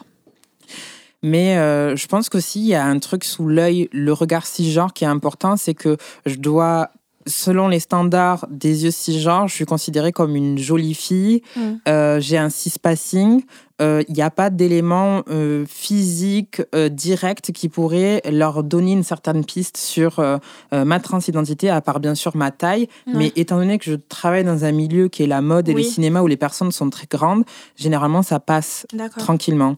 Et j'avoue que marcher dans la rue, c'est toujours une épreuve. Je me dis que dès que je sors de chez moi, je franchis une étape et il faut que je sois préparée à affronter la rue quoi qu'il arrive. Donc ma safe place, c'est chez moi. De toute façon, quand je suis chez moi, je suis en string. voilà. J'adore cette info. je suis en string. Même quand je fais mes, mes, mes phone calls et compagnie, je cache tout juste parce que j'ai envie d'être chill chez moi. Excuse-moi, Voilà. mais est-ce que tu te sens à l'aise dans un truc? Je trouve que c'est le truc le moins agréable à porter. J'adore les strings, ma chérie. Ça fait des jolies fesses. Quand je suis chez moi, je suis en grosse culotte, mais go pour le string. Ah. Voilà. Mais dès que je sors, voilà. Dès que je sors, il faut que je sois euh, carré comme un kiri. C'est quoi carré comme un kiri? J'adore cette expression. Carré comme un kiri, c'est-à-dire que il n'y a pas un seul, une seule mèche de cheveux qui va de travers et surtout. Genre vraiment, je rentre dans. Il y a, je pense qu'il y a peut-être ce truc de personnage qui se met en place, genre being feral and hypnotoniable. Et, et, et genre, je fous la strip, genre, je, je, je file, je. euh, Mais quand je t'es dans la rue, vole. c'est un défilé, hein, c'est C'est un clair. missile. Mais j'ai- j'ai j'ai pas le temps en fait. Ouais. J'ai mes écouteurs, j'écoute mes futurs sons que je vais passer à mes prochains sets. J'en ai rien à foutre. Il y a quelqu'un qui m'aborde, et j'ai pas le temps. Et Je pourquoi, fonce. et pourquoi tu, quand t'es à l'extérieur, tu te dis, il faut pas qu'il y ait un truc qui dépasse et tout? Est-ce que cette hyper féminité, Alors, c'est aussi pour avoir c'est le, pour le- me protéger. te protéger Ok. C'est juste un apparat de protection et en même temps, c'est à contre-courant, c'est contradictoire et paradoxal parce que ça donne l'opportunité à, au, ça donne l'opportunité à- au, au harcèlement de rue principalement et aux agressions physiques, ce Ouais. qui m'est déjà arrivé. Mais je me dis que dans, et bizarrement, je trouve qu'il y a un truc dans le fait d'être hyper femme dans la rue qui effraie vachement les corporalités mas- masculines. J'ai moins peur de sortir dans la rue quand je suis habillée en lopsa Mhm. que quand je suis en jean et en crop top. Quand je suis en jean et en crop top, c'est la fin du monde. Honnêtement, je rentre chez moi dans la demi-heure. Les croisements de la transmisogynie font que de toute façon, on peut jamais gagner. Non. Parce que, euh, justement, pas assez s'apprêter, il y aura toujours un, un truc qui fera euh, qu'on va nous clocte, justement. Euh, moi, je, je, je pense pas avoir un passing très convaincant si je suis pas très maquillée, si je suis pas très Ma. Et non, mais et et euh, et, et, et de fait, je, je suis encore habituée euh, avec six ans d'hormonothérapie à euh, bonjour monsieur, au revoir monsieur. euh, donc ce qui est en même temps un- une possibilité de, de- de violence transphobe ou de moquerie ou de mépris ou juste en fait une charge mentale qui déclenche la dysphorie. Bien sûr. Si on est très apprêté, non seulement il y a ce truc du harcèlement de rue, de la misogynie euh, en fait que toutes les femmes subissent, It's a trap. et euh, de euh, et en plus de, de pouvoir être instrumentalisé par nos adversaires politiques, de vous renforcer les stéréotypes de genre, c'est à cause de vous si on nous méprise. Ouais. Euh, alors qu'en fait, on joue avec les règles d'un jeu dont on n'a jamais eu le contrôle, Troll, Voilà. euh, avec des discriminations et des codes de genre qui ont été pensés par des personnes cisgenres pour, Pour des des personnes personnes cisgenres. Euh, et si on décide d'une troisième voie et on dit en fait je vais être complètement genderfuck Mhm. et euh, faire ce que je veux, bah là en fait on, s- on- on s'approche un peu de ce qui peut être de la euh, NB-phobie, euh, à savoir de euh, c'est quoi le, enfin bête de foire, euh, espèce de monstre, espèce de, en fait on, on ne peut jamais gagner. Ouais. Mm. Et, euh, et les conséquences, ils sont sur notre santé mentale, ils sont euh, sur euh, aussi notre, euh, notre euh, précarité, parce que du coup, c'est plus de difficultés à accéder à l'emploi, plus Mm. de- c'est- c'est c'est systémique. Les violences, elles sont systémiques, Mm. et les effets sur notre vie, ils sont partout. Donc, euh, c'est c'est un, un- un enfer. Et c'est un enfer, je pense qu'on on- on s'impose à nous-mêmes directement quand on prend conscience de ça. Moi, je sais que les deux premières années après mon coming out, je ne portais quasiment que du rose. Je déteste le rose. Ouais. Ouais. Mais euh, j'avais l'impression que c'est comme ça qu'on m'accepterait plus, d'autant que les premières, les premières années après un coming out, j'avais encore une barbe euh, très visible. Donc il- et, enfin, alors que clairement, le fait de se trouver, de trouver son style, de trouver ses goûts, de, c'est, euh, c'est quelque chose qui allège profondément euh, Tellement. un quotidien. quoi. C'est pour ça que t'es une super fashionista girl. Tu mets encore du rose ce que je peux. Non, Ou c'est fini dès que tu vois du rose, maintenant tu n'en peux plus j'aime, j'aime toutes les couleurs. Mais je sais ce que je veux pas porter en fait, Mm. et Ouais. je voulais, j'ai jamais eu envie de porter du rose. Yes. Euh, Laetitia, est-ce que tu as senti que le regard des gens dans la rue changeait envers ta copine euh, Mm. depuis euh, le début de sa transition? Euh, totalement. Ouais. Euh, moi, c'est quelque chose sur lequel je travaille beaucoup parce que ça me terrifie. Ouais. Je suis terrifiée en permanence. À chaque fois qu'elle sort sans moi, je, Ouais. je- voilà, je suis dans, une, dans un niveau d'inquiétude.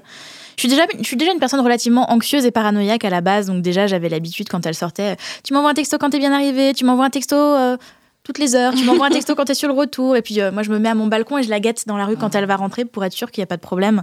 Notamment parce qu'on a eu quelques problèmes dans notre immeuble. Ah non. Ce qui est À encore cause de vos voisins. ce qui est voilà, Ouais. ce qui est encore pire parce que bah du coup tu te dis euh, c'est des gens qui, sont jusque chez nous. Mm.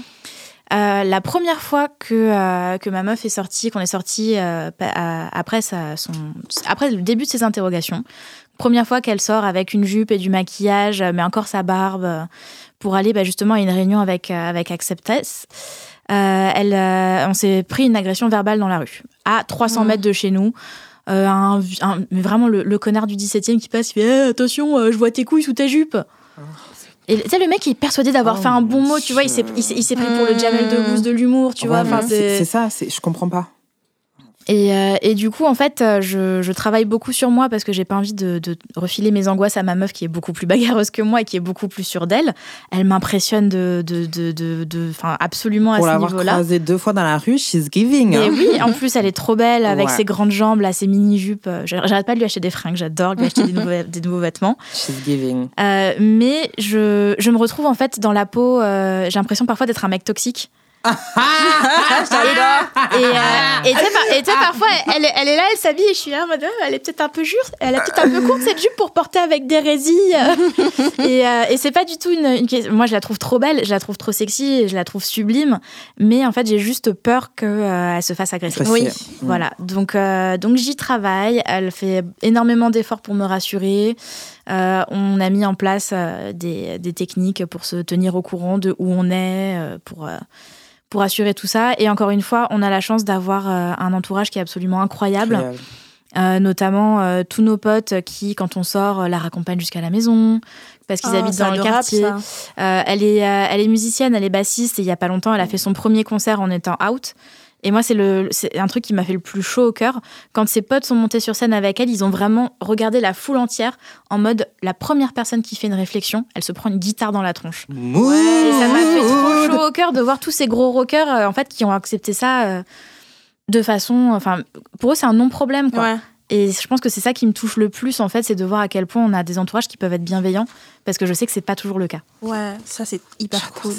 Je fais un bisou à ma maman qui vit elle aussi dans la peur au quotidien. Mm. Et, euh, Elle est trop chou ta maman. ah, J'ai beaucoup de chance. On lui fait tout un bisou. Oui. À la Bisous, maman. d'Alexis, bisous. Alors, est-ce que ça existe ici aux États-Unis une application de rencontre exclusivement pour les personnes trans et non binaires Et sinon, est-ce que vous aimeriez bien? Claude Il, il- il me semble qu'il y en a une qui a été faite euh, aux États-Unis et qui a Ouais. été exportée à Amsterdam, mais elle n'est pas arrivée jusqu'en Moi, en France. France, j'en connais pas. J'en connais des lesbiennes Ouais. in- euh, trans Ouais. inclusives. Euh, mais euh, spécifiquement trans, non. Est-ce que j'en voudrais une? Mm. Euh, Oui. Oui. Moi, je, veux, moi, je prends tout ce qu'on peut prendre. Toi, en non, fait, hein, Claude. En Toi, fait, non. je pense tout de suite à la, au point négatif que ça pourrait permettre l'accessibilité au fétichisme et Mm. compagnie, en fait. Et aussi au bail, aux engueulades intracommunautaires, ça serait. Ouais, ça serait la catastrophe. Mais je Ah prends bon quand même. Mais il y a, il y a des applications ça- horribles. Genre, ça par exemple, Je eh, connais si, pas. si on peut biper derrière le mot, comme ça, ça donne pas l'idée à des gens d'aller dessus. C'est quoi? C'est genre une application où des hommes, ils viennent faire le marché des meufs Ah trans. non. Voilà. Souvent des personnes d'un certain âge et qui, en fait, ils- Ah ils- dès, dès que tu leur réponds mal, ils sont en mode genre, non, mais de toute façon, il faut que tu ailles refaire ton nez. Ouais, euh, bah, Tu vois? alors ça, pas que là-dessus. Hein, les, euh, mais comment ça euh, Attends, je te parlais euh, presque comme à une personne Ouais. et, euh, et tu me dis non? Ouais. What the fuck, non. Ouais, ça me fait penser au mec qui m'avait dit euh, Mais en fait, normalement, je sors pas avec les meufs noires. Et, euh, Exactement, c'est la même euh, dynamique. et en fait, on- J'ai fait et en fait, l'effort je de te- venir te bah ouais, je te drague. Et pourquoi tu me dis non en fait? Pour être reconnaissante. Ouais, c'est exact. Ouais, c'est la euh, reconnaissance de leur point euh, de vue. fou les fétichistes. hein. Ouais. Au niveau du bien-être et de l'épanouissement des personnes trans en France, qu'est-ce qui pourrait être amélioré selon vous? Ouh Alors, Alors, euh, il me semble que les, il me semble, les urgences, c'est euh, l'égalité des droits. Il y a encore des droits qu'on n'a pas, euh, notamment dans les, la le droit à disposer de son corps, la PMA, on en a parlé. Il y a encore des vrais problèmes dans le don du sang, spécifiquement pour les personnes trans, et Mm. même si la loi a techniquement été changée.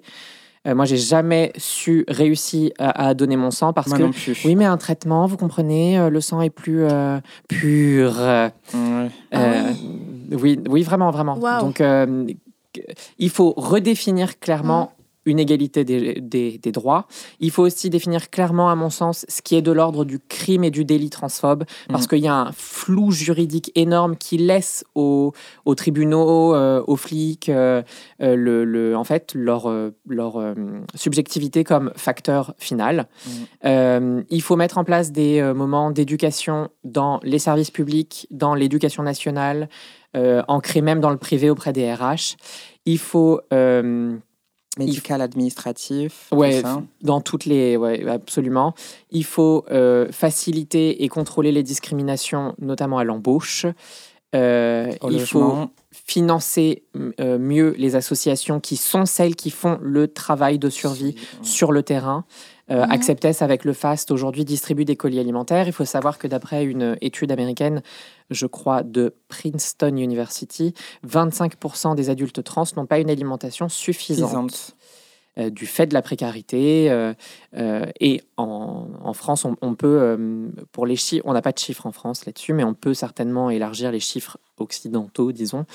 Euh, les colis alimentaires en France, c'est une association, c'est Acceptess qui les distribue, l'État s'en fout complètement. Exactement. Pendant la pandémie aussi, l'État a refusé de mettre en place des nuits euh, d'hébergement pour les jeunes LGBT qui étaient euh, rejetés de chez eux. Euh, donc vraiment, les associations assurent la survie de nos communautés. Il faut les financer. Euh, je pense, euh, je réfléchis, je réfléchis. accès libre et gratuit à nos parcours de transition sûr, comme, on l'en veut, comme on le veut, avec l'autodétermination que l'on mérite. Ouais, donc changement de prénom et d'état civil en Ouais. déclaratif, comme c'est le cas maintenant en Espagne. Gratuit. Depuis cette année, gratuit. Depuis cette année, c'est le cas en Belgique. Non, c'est pas gratuit en Belgique. Euh, c'est le cas en Argentine aussi, et on n'a absolument pas de cas de euh, fraude ou. euh, c'est souvent ce qui est avancé pour justifier le fait que ça n'existe pas. C'est oui, mais des gens, du coup, euh, chercheraient à changer de prénom plein de fois pour échapper à la justice. Non, ça n'existe pas. Pas, ouais, ils te retrouvent tout le temps de toute façon. Euh, ça T'inquiète pas, quand c'est l'heure de payer les impôts, ils sont là. Hein. Et puis, euh, et puis Sauf un- si t'es très riche. Oh. Ah, ah, Voilà. vraiment. Là, il n'y a plus personne. C'est toujours le même, euh, le même problème. hein. Donc, euh, ça me semble être un peu les. Ah oui, et je pense qu'il faut aussi créer plus de sensibilisation et de suivi euh, médical euh, et psy euh, face à l'épidémie de suicide qui existe Ouais, dans notre communauté. Et qui est un problème de santé publique, un, peu, un problème de politique publique et qui est relégué à un problème individuel et de fragilité. C'est faux. Merci Lexi. C'était tellement complet. Merci pour cette intervention. Ben, je, Est-ce que vous pouvez, pour finir, nous parler d'icônes trans? Euh, Parce qu'il y en a quelques-unes et quelques-uns. Euh, Est-ce que vous pouvez vous parler de militantes ou d'artistes qui ont un peu marqué l'histoire, si vous en connaissez bien entendu? Oui, euh, alors si on parle d'histoire, on peut parler dans le cas des l'histoire très euh, euh, européocentrée de la transition, parce qu'il y aurait tout un sujet à faire sur à quel point aujourd'hui l'identité trans elle est mondialisée sur un modèle blanc euh, Mm. très états-unien, euh, alors qu'en fait la question de la diversité du genre c'est une question euh, aussi à décoloniser, Mm, mm. parce que dans plein de civilisations et de cultures extra-occidentales, ça a toujours été une réalité ouais. incluse, valorisée. Donc si on recentre sur voilà ce qui nous est familier et c'est très occidental et très blanc, on peut citer euh, comment Lily Elbe qui est euh, une peintresse danoise des années 20, qui est le sujet euh, du film Danish Girl, mais dont la vie a été bien plus complète et bien moins nunuche que ce que le film nous montre. Ouais, En plus, c'est problématique joué par euh, oui, Eddie Redmayne qui euh, s'est excusé. qui s'est Bon, excusé. On Bon, prend ce qu'on peut prendre. Euh, on peut aussi citer Christine Jorgensen, qui est une femme trans-américaine Mm. euh, qui a été marine pendant la Seconde Guerre mondiale, qui a transitionné, qui est l'une des un des premiers cas d'une médiatisation de la transidentité vraiment euh, euh, mondiale. Euh, et elle, elle a fait ça avec beaucoup de grâce, d'élégance et de puissance. Euh, en France, moi, je veux citer euh, Giovanna Rincon, qui est la présidente, cofondatrice d'Acceptess, qui a un parcours de vie incroyable et qui est d'une puissance et qui nous aide et qui est un fer de lance C'est vraiment la, la, communautés. la meilleure. Vraiment Elle incroyable. a toujours les mots justes, c'est Ah, incroyable. Enfin, euh, solaire, incroyable, vraiment. Euh, et puis parce qu'il ne faut pas que citer que des personnes blanches, même si Giovanna est euh, argentine. Non, colombienne, argentine? Col- Colombienne. Colombienne, ouais. Euh, des personnes très connues, on peut citer, euh, on parlait de Disclosure, euh, Laverne Cox. Laverne Cox, qui est incroyable, et tout Oui. le cast de la série Pause dont tu parlais, Oui. qui est certainement la seule série avec des personnages trans seulement joués, exclusivement joués par des personnes trans, Oui. et qui casting font ça incroyable. avec, euh, encore une fois, une beauté et une puissance. Merci Incroyable. beaucoup, Lexi. Euh, moi, si je puis me permettre, Mhm. euh, j'ai regardé euh, le doc, j'en avais déjà parlé dans cette émission, qui présentait, qui, qui présentait la mort de comment s'est organisé, enfin comment s'est organisé, comment est arrivée la mort de Pa- Masha P. Johnson. Ah oui, bien sûr. qui oui, est, fondatrice, on qui est a un documentaire qui m'a vraiment beaucoup marqué euh, dans sa violence et dans euh, Enquête jamais résolue. Ouais, enquête jamais. jamais, résolue. On se demande pourquoi. Et euh, je trouve que c'était une femme quand même assez incroyable dans son Mhm. combat et très courageuse.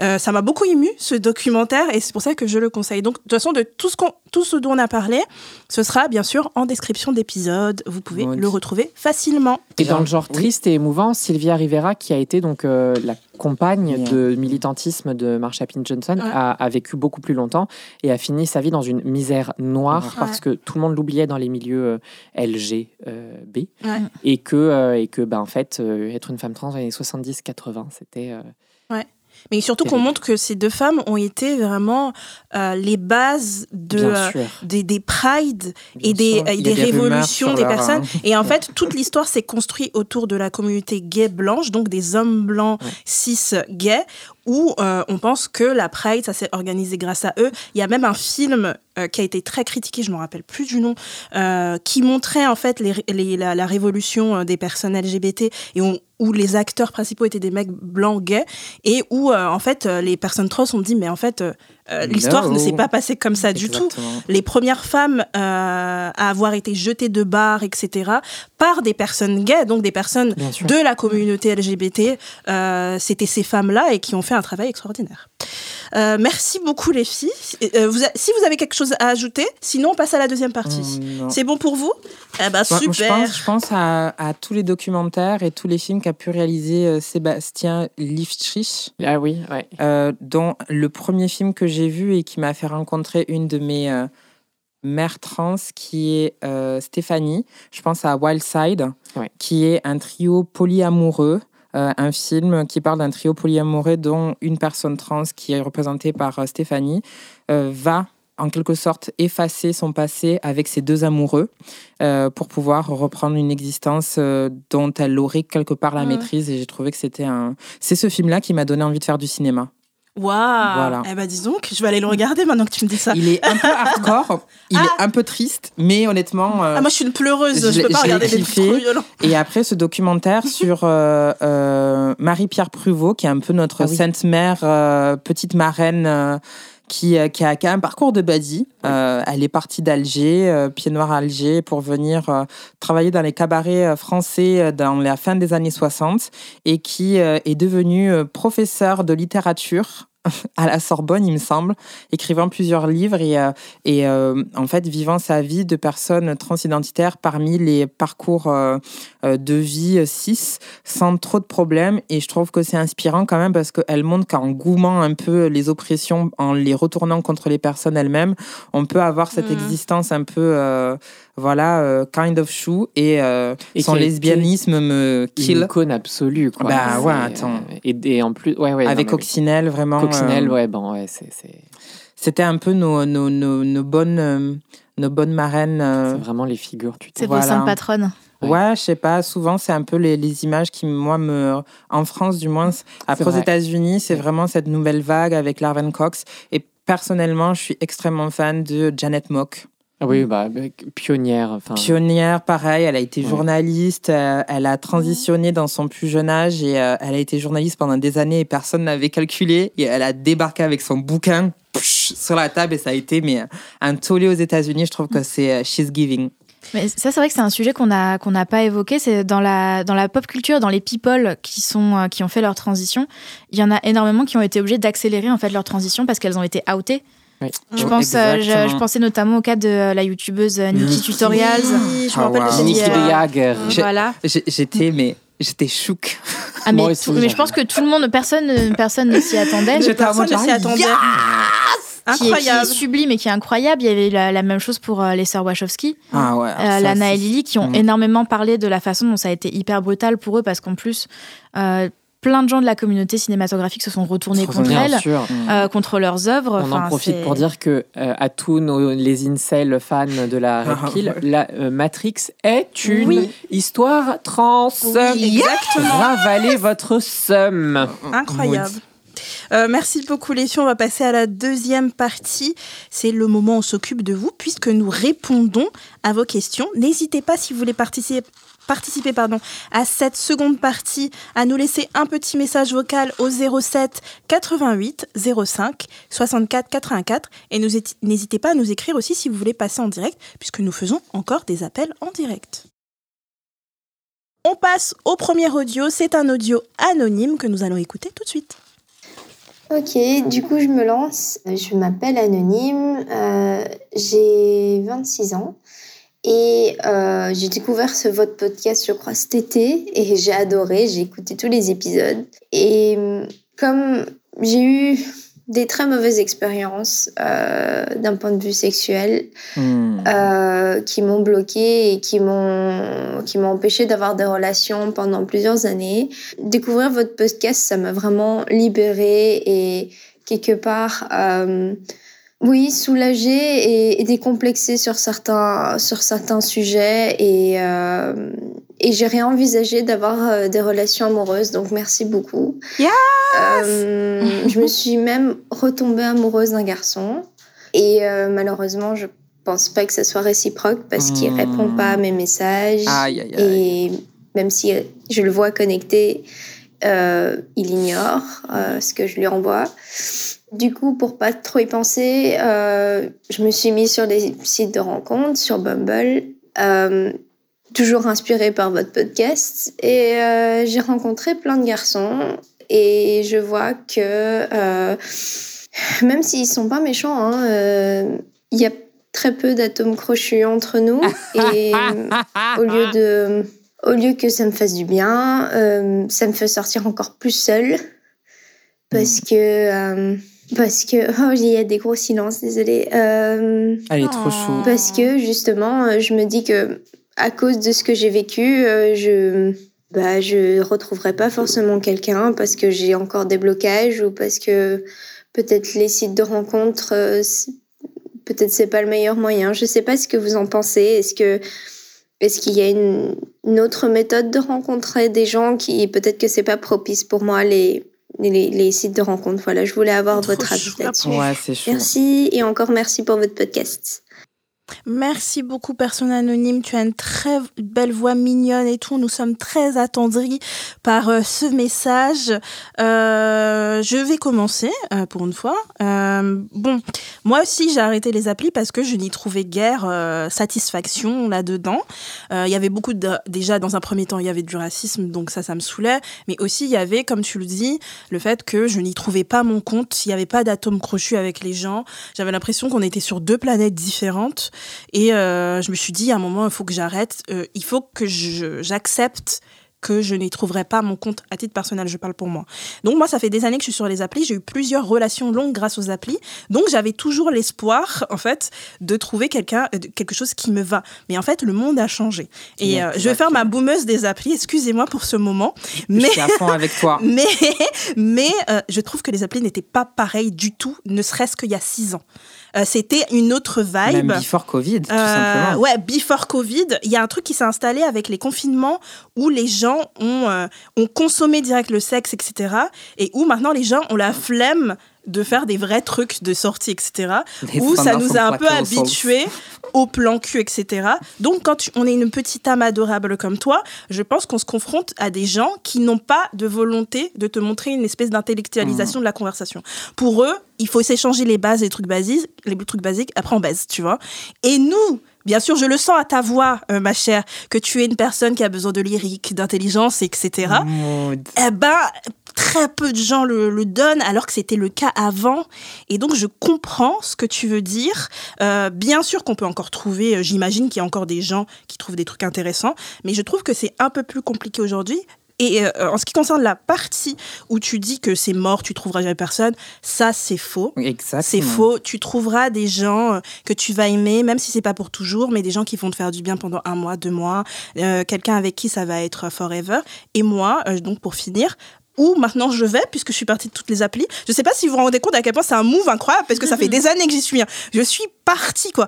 Et euh, maintenant, c'est que je me suis imposée de sortir toutes les semaines. Et donc, je sors toutes les semaines. Et il y a un truc que je fais, c'est que je sors. C'est très courageux. Et ça, je pense qu'il y a peu de personnes qui peuvent le faire. Je sors toute seule. Je vais danser toute seule.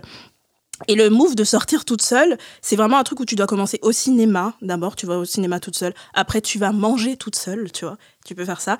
Et en fait, tu te rends compte que ta propre compagnie, elle est assez satisfaisante. Exactly. Et en fait, essaye de, de, de voir un bar où tu es déjà allé avec quelqu'un et où tu te dis, si j'avais été toute seule, j'aurais pu aussi danser et être à l'aise. Et t'y vas. Et bah, je parle à des gens. Et ça fonctionne, ça fonctionne, donc rien n'est perdu. Euh, N'hésite pas à nous réécrire si tu veux des conseils par rapport à- au fait de sortir toute seule, je serais ravie de te répondre. Alors Claude, qu'en penses-tu? Moi, je pense que ma belle, tu te retrouves confrontée à quelque chose, c'est qu'avec le podcast, tu prends conscience de plein de choses Ouais. sur euh, bah, les dynamiques euh, d'oppression qui, qui font que tu es une femme socialement. Et tu te rends compte aussi que du coup, il y a beaucoup de mécanismes qui sont l'apparat du patriarcat qui est fait par et pour les hommes.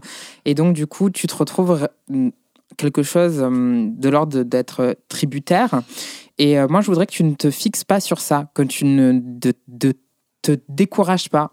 En ce moment, je suis en train de, de vraiment me mettre dans une relation sérieuse avec euh, quelqu'un. Et en fait, le pauvre, il a parcouru euh, 9000 km pour pouvoir s'installer en France.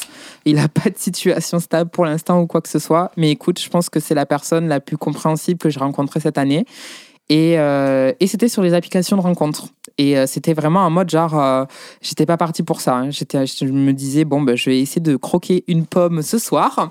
Et puis finalement, la pomme s'est transformée en, En pommier. en pommier. voilà. Donc ne perds pas espoir, ma douce. Euh, Laetitia, qu'en penses-tu? Euh, moi, j'ai plusieurs questions que, Ouais. euh, que j'aimerais bien que, euh, que notre chère auditrice anonyme se pose.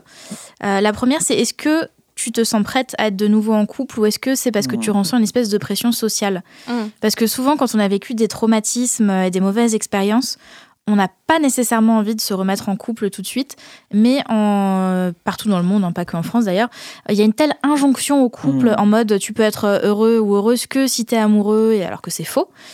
Donc voilà, j'aimerais bien que tu te demandes déjà si, euh, si tu te sens prête à être en couple et dans quelles conditions. Euh, est-ce que tu as essayé de, est-ce que tu as fait un travail sur toi après tes mauvaises expériences? Parce qu'en parler avec avec un thérapeute ça peut apporter beaucoup Exact. aussi. Euh, commencer par prendre soin de soi et apprendre à s'aimer soi-même, c'est ultra cliché, mais en vrai, euh, c'est comme ça que tu arrives à après te retrouver dans des situations où tu es bien. Et, euh, et voilà, ne...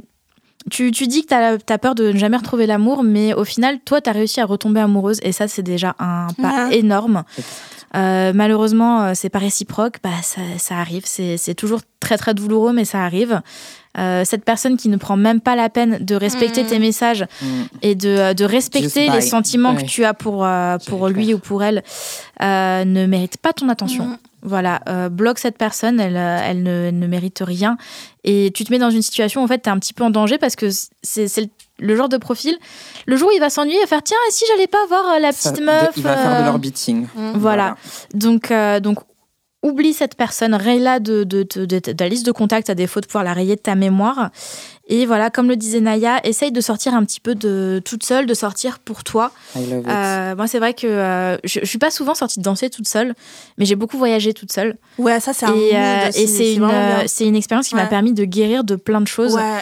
Parce que j'ai réalisé que déjà j'appréciais beaucoup ma propre compagnie, Oui. donc euh, que les gens qui n'appréciaient pas ma compagnie ne me méritaient pas. Oui. Exactly. Euh, ça m'a permis de réaliser que j'étais beaucoup plus capable d'être seule que ce que je pensais. Oui. Parce que moi, j'étais terrorisée à l'idée de pas réussir à faire des choses que je fais très bien quand je suis avec d'autres gens. Mais euh, tu vois, t'es t'es là la première fois que tu prends un avion toute, seule, t'es là en mode comment est-ce qu'on enregistre ses bagages là, comment est-ce qu'on fait une valise, comment est-ce qu'on va à l'aéroport, alors qu'en fait c'est des choses que tu fais naturellement. Donc voilà, faire des expériences toute seule, c'est un très bon moyen de te construire. Merci beaucoup Laetitia. Eh, Est-ce que je peux demander un truc? Oui. Ma belle, je suis obsesse par ton phare à J'étais en train d'y penser. Où est-ce que tu l'as fucking acheté? Parce que I need it. Alors, Ça scintille tellement je, je- bien. je- je vous donnerai la marque hors micro pour ne pas faire de la Ah, promotion. très bien bien. sûr. Mais alors, voilà. elle a des yeux qui pétillent de mille yeux avec Ah, ouais. le maquillage phare. préféré de mon amoureuse, c'est pour ça que je Ah, l'ai fait. voilà.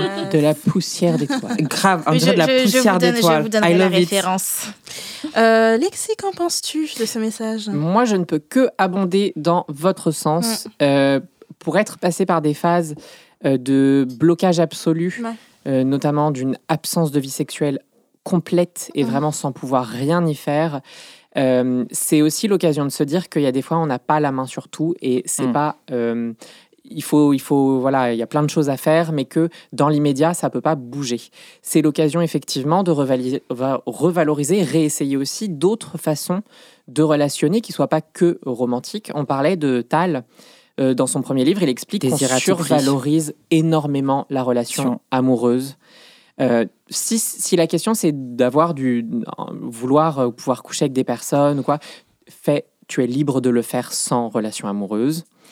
Euh, et autour de, de la relation amoureuse, quand elle est compliquée, quand elle est bloquée, et quand on est un peu sensibilisé euh, à la question féministe et qu'on se met à détester les hommes, j'ai le droit de dire ça Oui. Ah, bien sûr Pardon, c'est C'est la ligne édito de ce et podcast. qu'on se met à détester les hommes parce que parfois on Coucou peut faire Adrien. Il y a- il y, a vraiment que Adrien qu'on aime très très Bah oui, fort. le seul autorisé, oui. Et donc en fait, on, on se met euh, à être conscient en fait, et ça fait les détester parce que leur comportement est euh, Détestable. sociologiquement, statistiquement détestable. Euh, c'est des chiffres, c'est pas moi.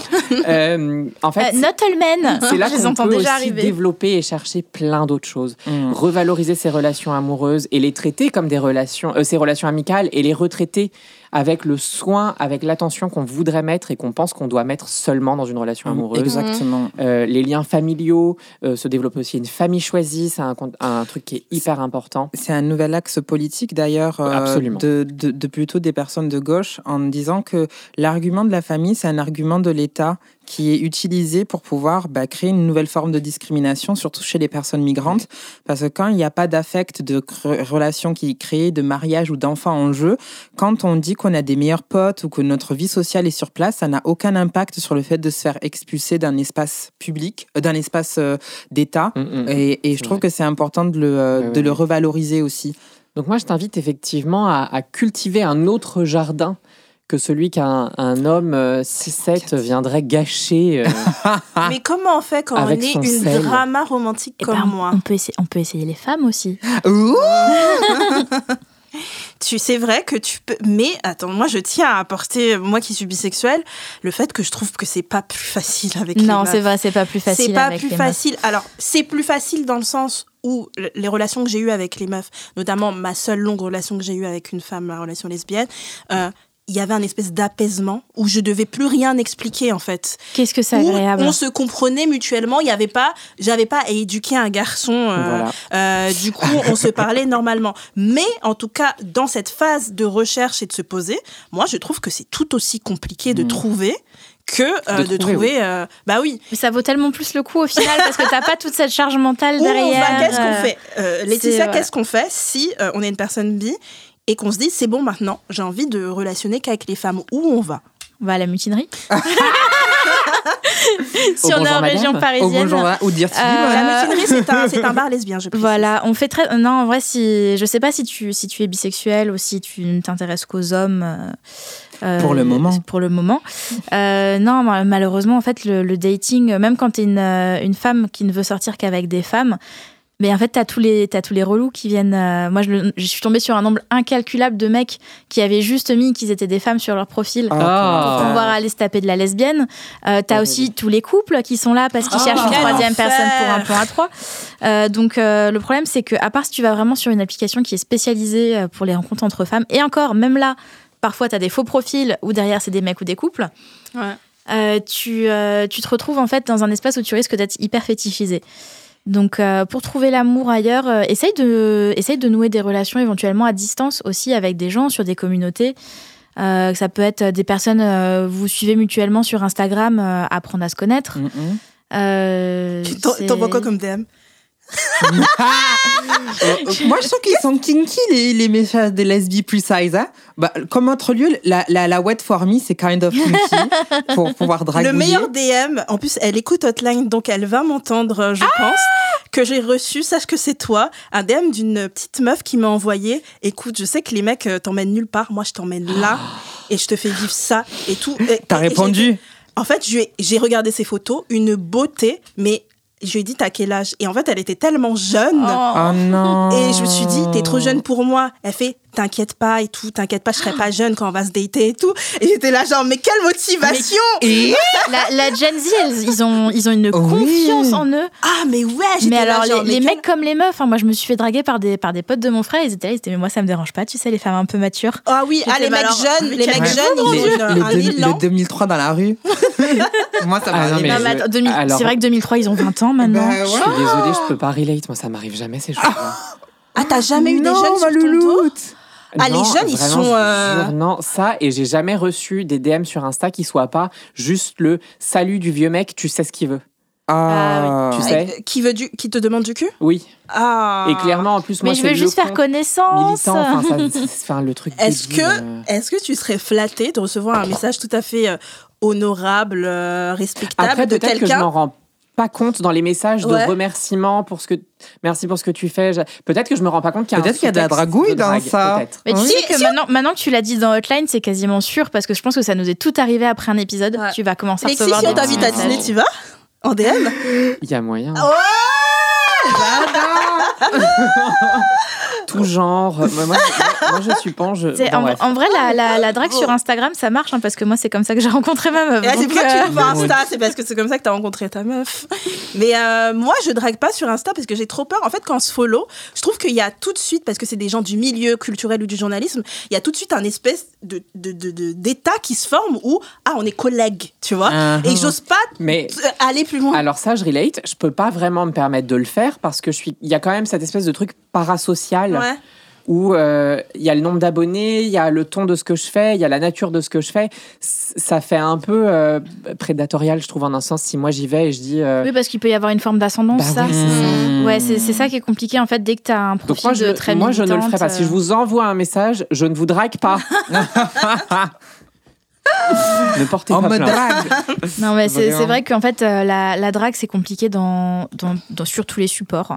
Oui. Donc, euh, mais mais il y a forcément un jour, euh, et encore une fois, je vais sortir- j'ai l'impression de sortir des clichés énormes à chaque fois que je dis ça, mais J'ai une phrase Euh, de Clarisse dans un ma jour, tête. tu vas, un jour, tu vas tomber sur une personne et tu vas dire il faut absolument que j'aille parler à cette personne parce que sinon, c'est la fin de ma vie.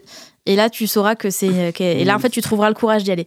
Oui. Oui, j'y suis allée, je me suis prise un râteau. Merci Oh, bien. wow. C'est vrai qu'on on survalorise tellement et on, nous- on surmultiplie les, re- les représentations d'un amour incroyable qu'on a l'impression que c'est quelque chose d'assez finalement courant dans une vie, alors qu'en fait, ça ne l'est pas. C'est Mm. rare. On est 7, plus de 7 billions sur Terre. Il y a des expériences à avoir. Ouais, mais tu vois, toi, tu le tournes positivement parce que tu es une personne positive euh, et Ah. solaire. Mais moi, je me dis, il y a 7 millions de personnes et personne veut de moi. Ah non, ma douce, Tu vois ce pas commencer comme ça. 7 milliards, oui, pas 7 millions. 7 milliards, c'est encore pire. La production, elle me dit, c'est encore pire, Naya, personne veut de toi. 7 milliards et pas 7 millions.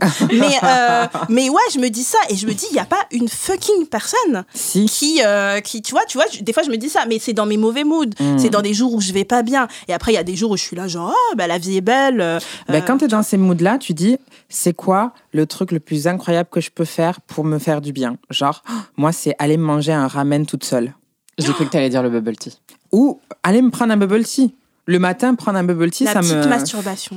hein. Ah, ben, pour moi, c'est presque pareil. J'ai- Justement, j'en parlais avec du coup mon, mon nouveau euh, boy et je lui disais qu'en fait, prendre un bubble tea, c'était presque aussi bien que le sexe. Ouais. Ah, je comprends ce que tu veux dire parce que quand je regarde une série et que je trouve que la série est géniale et que je me fais toute la saison et tout, j'ai une espèce de satisfaction. On dirait que je viens de baiser et tout.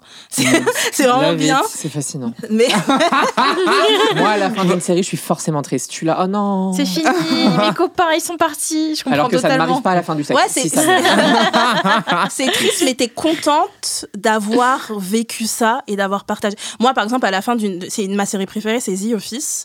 Et Oui. donc, c'est la série que je regarde à chaque fois que je vais pas bien. C'est vraiment The Office. Et à chaque fois que ça se termine, je suis triste, hein. US ou euh? US, ouais. J'adore cette série, je suis triste, mais à chaque fois je me dis, je sais que je veux la re-regarder dans six mois et Oui. le bonheur revient, quoi. Moi, c'est vraiment mon truc, les séries, etc. euh, regarder, regarder avec des gens. On regarde The Last of Us avec ma soeur en ce moment. Il y a des séries où je regarde juste avec des gens, il y a des séries que je regarde toute seule. Et euh, donc, oui, partage avec, euh, pour, pour revenir, on, on a bifurqué vers autre chose, mais pour revenir à toi, partage avec des- tes amis, partage avec ta, ta famille ou ta famille choisie, euh, fais des choses toute seule. Vraiment, je sais que c'est terrifiant, que ça a l'air terrifiant. Et en fait, moi, quand j'ai parlé de ça, c'était la première fois, c'était sur Twitter. Il y avait même des, meufs qui me disaient, j'ose pas aller au cinéma toute seule. Alors que c'est un truc, tu t'assois, littéralement, tu regardes le truc, tu rentres chez toi. Ah, moi, je préfère y Euh, aller seule qu'avec quelqu'un. J'adore y aller Avec quelqu'un, seule. tu parles pas déjà, donc je vois pas l'intérêt. Oui. Euh, les gens se sentent ridicules. En fait, il y avait une meuf qui me disait, elle y a l'impression qu'on la pointe les, du les- doigt. les couples sont tellement mis en avant et les groupes sont tellement mis en avant Mm, mm. euh, que même parfois, moi je sais que en allant manger dans des restos toute seule, ils étaient là en me disant mais vous voulez pas plutôt prendre à emporter parce que du coup vous êtes toute seule et vous allez monopoliser Oh, une table. Waouh Ah, sympa. Ah, Et flemme. J'étais là, Ah, super. là, alors- alors tu que les as mal notés sur Google. oui. alors que tu as, des cultures, notamment tu as beaucoup de cultures asiatiques où en fait le fait de manger seul, Ouais. c'est quelque chose qui est considéré comme une- un vrai rituel. Donc Ouais. voilà, reprend- retrouver des rituels dans des choses et reprendre le plaisir d'apprécier sa propre compagnie. Love it. Et en fait, les gens te parlent quand tu es toute seule. C'est-à-dire que la semaine dernière, c'est là où je suis allée danser toute seule. Cite Clarisse. Euh, quelle phrase de Clarisse Clarisse qui dit Moi, quand je vais en soirée, il faut que j'ai l'air un peu perdu pour que quelqu'un vienne ça. me parler. Clarisse nous avait dit ça. En fait, on est- était sortis Claude Emmanuel, moi, Clarisse et Manon. On était partis faire une soirée reggaeton. Et en fait, à un moment, Clarisse disparaît. Disparaît. On s'est dit, on va appeler la police et tout. Grave, on l'a trop partout, on l'appelle et tout. Et en fait, elle, est, elle avait juste fait son marché. Elle part, elle fait semblant d'être perdue pendant 20 minutes dans l'établissement. Et, en fait, elle a pêché deux mecs. En fait, les mecs lui demandent Ça va? T'es perdu Elle dit Ah oui, je cherche mes copines. Mais alors qu'elle sait très bien où on est. Je cherche mes copines, mais je sais pas trop. Et elle prend les numéros. Quelle reine Et ça, ça prouve que quand t'es toute seule, les gens te parlent. Et quand je suis sortie toute seule la semaine dernière, genre, j'étais sortie fumer à l'extérieur et un groupe de gens me parlent. Et je me suis dit, je, je serai en groupe, pe- en fait, ça serait pas passé. Un groupe de personnes me parle. Après, il y a des mecs qui sont venus me parler, bien sûr, pour me draguer et tout. Et, euh, et genre, je me suis dit, mais c'est vraiment cool de sortir toute seule, en fait. Tu te fais plein de nouveaux potes. Et ça, c'est très, très bien. Mais attention, je mets un warning. Si vous sortez seule, surtout, prévenez toujours des personnes de là où vous êtes. Euh, essayez de donner des nouvelles toutes les heures à quelqu'un où vous lui dites bah, Je sors dans ce bar toute seule, je te tiens au courant sur WhatsApp. Des fois, vous sortez à l'extérieur, vous envoyez Je vais bien. Et quand vous êtes sur le chemin du retour, je suis dans mon Uber. Essayez d'avoir un peu d'argent pour prendre un Uber pour le retour. C'est un peu plus safe. Et donc, faites très, très attention à vous parce que bah, non accompagné veut dire plus vulnérable dans les yeux des Mmh. agresseurs. quoi. si, si je peux rajouter un petit conseil sur ça, repérer un groupe qui a l'air safe. C'est ça. repérer le, le groupe de meufs qui est en train de faire des wouhou et qui a l'air de Ouais. trop s'amuser. Et, euh, et en fait, s'il y a un problème, vous allez les voir direct. Il y a une vraie solidarité Bien féminine Je à ce vous- ouais. niveau-là. voilà. allez, voir les allez voir les familles si vous êtes dans un endroit où il y a des familles. Allez voir euh, les groupes de meufs. Allez voir les personnes âgées. Parce que personne viendra vous faire chier si vous êtes avec papy mamie. Mm. Et voilà, repérer des gens safe où vous vous dites si jamais il y a un problème, je vais vers eux. Ouais. Je peux vous jurer que n'importe quel groupe de meufs, si vous allez leur parler, vous allez devenir des copines de soirée. Peut-être que vous allez jamais vous revoir, mais en fait, si vous leur parlez salut et vous dites vous êtes toute seule, vous allez danser ensemble, elles vont tout de suite vous accepter. C'est toujours ça cette dynamique. Donc n'hésitez pas. Euh, on va passer euh, à l'audio suivant. C'est Yona. Bonjour les filles, j'espère que vous allez bien. Euh, déjà, c'est pour vous dire que j'adore votre podcast. Enfin, bon, tout le monde vous le dit, mais on ne le dira jamais assez. C'est quelque chose qui, qui fait énormément plaisir d'entendre des filles qui pensent un peu comme, comme, comme soi et qui, qui ont des arguments qui, qui font plaisir à entendre, qui- qu'on ne se sent pas seul dans ce genre de situation. Donc le matin, quand je me prépare, chaque fois, euh, je vous écoute et, et ça, me, ça me donne euh, de la force pour la journée. Ensuite, donc, euh, je me présente, je suis euh, Yona, j'habite euh, dans le sud de la France, j'ai 22 ans et je suis une femme d'expérience trans. Pourquoi est-ce que je vous contacte aujourd'hui? Parce que ça va faire trois ans que j'ai fait ma vaginoplastie et je me suis rendu compte au fur et à mesure, parce que c'est toute une redécouverte sexuelle, que euh, j'appréciais les femmes aussi. Sauf que dans le milieu lesbien, on va dire qu'on m'a vachement décrédibilisée. Et euh, on m'a dit que, soi-disant, je n'étais pas euh, attirée par les femmes, dû à, au fait que je sois très femme. Et du coup, je ne sais pas comment. parce que j'ai eu des, des romances, entre guillemets, qui n'ont pas abouti parce que certaines personnes pensaient que j'étais pas assez euh, lesbienne à leur goût, ce qui m'a mise euh, un peu dans le mal parce que je me dis bah enfin chaque lesbienne a eu une première fois euh, mine de rien je sais pas c'est- elles sont pas nées lesbiennes elles, elles sont pas nées avec toute l'expérience quoi ça se fait au fur et à mesure si Claude Emmanuel est là peut-être qu'elle aura aussi un, un avis sur la question je sais pas Ah, voilà je vous fais des gros bisous je suis désolée ce message a été sûrement très long mais Non, euh, Pas du tout. voilà Alors comparé à certains. bise Merci beaucoup Yona pour ton message. Et oui, Claude Emmanuel Ouais, est là. Donc là, nous allons lui demander ce qu'elle en pense. Déjà, Yona, je t'envoie des milliers de bisous. Trop, trop chou. Merci pour ce petit message. Il y a Alexis qui est avec nous. On Comme- t'aime fort. Oui, on t'aime fort. Et puis, ce que j'ai à dire, c'est qu'effectivement, euh, pour ma part, moi-même, vivant une bisexualité, bon, en ce moment, je suis loin de quitter l'hétérosexualité, mais je suis quand même, je reste bisexuelle. Euh, les relations avec les meufs cis, ça a toujours été quelque chose d'assez tendu pour moi. Alors moi, je suis pas, euh, je, le cache pas, je suis, euh, pré-op, et euh, donc du coup, mes relations avec les personnes cis, principalement les femmes cis, et, a toujours été un peu compliqué euh, sur la durée. J'en attends bizarrement beaucoup d'après ma vaginoplastie pour pouvoir expérimenter de nouvelles relations sans que ça me pèse sur la conscience, bien que ce soit quelque chose du rapport de la transphobie intériorisée.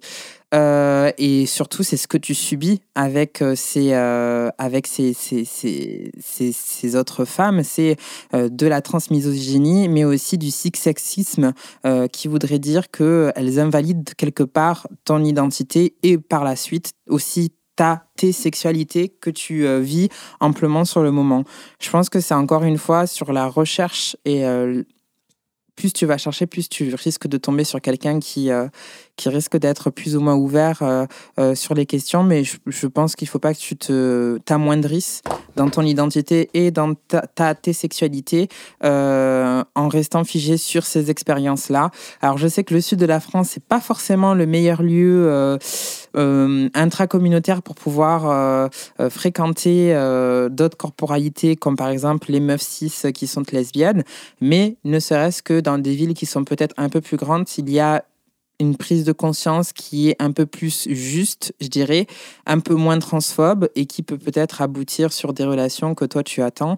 Mais euh, effectivement, euh, si un jour moi je peux euh, attenter à, à prétendre à avoir une relation lesbienne un de ces jours, je pense que je serai mais la plus ravie possible. Et je trouve que c'est déjà incroyable euh, que tu le réalises, que tu que, que tu, tu, tu, tu vois que la limite de ta propre sexualité, elle sort d'un cadre finalement euh, comme Mhm. ta transidentité euh, qui est très normative, qui s'apparente à vraiment prendre la personne pour qui elle est et pas pour ce qu'elle représente socialement.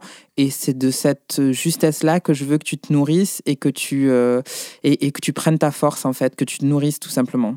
Je sais pas ce que vous en pensez, vous. Bah oui, bah on ne peut être que d'accord. Merci Claude. Lexi, qu'est-ce que t'en penses? Oui, c'est important de se rappeler que, euh, effectivement, dans cette espèce d'idéalisation des relations euh, entre femmes, en fait, on est une, une tablée non hétéro. Waouh Ça fait plaisir. C'est trop bien. Que C'est la première fois? Non, c'est pas. la première- bah, on avait fait un épisode. euh, Ah, mais oui, c'est vrai. euh, Oui. C'était l'épisode. Bah, pour la Pride, pour l'année la dernière. Pride, Pour la c'est vrai. Pride l'année dernière. Yes. Et que dans cette idéalisation qu'on peut avoir effectivement de la plus grande facilité euh, aux relations entre femmes, la, communauté lesbienne est pas dénuée de transphobie. Non.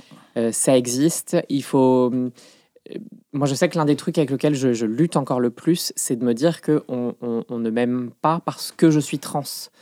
Donc, en venir à vraiment réussir à, à pas le retourner contre toi, euh, le fait de stigmatiser ta féminité, euh, peut-être avoir aussi dans le parcours de, de- de vie romantique des partenaires qui ont pu te reprocher ça s'il n'y avait pas un biais sexiste de leur part, un Oui, biais transphobe exactement. de leur part, parce qu'en fait, on a tellement une, une culture de l'autoculpabilisation que, en fait, euh, il faut aussi lutter contre activement.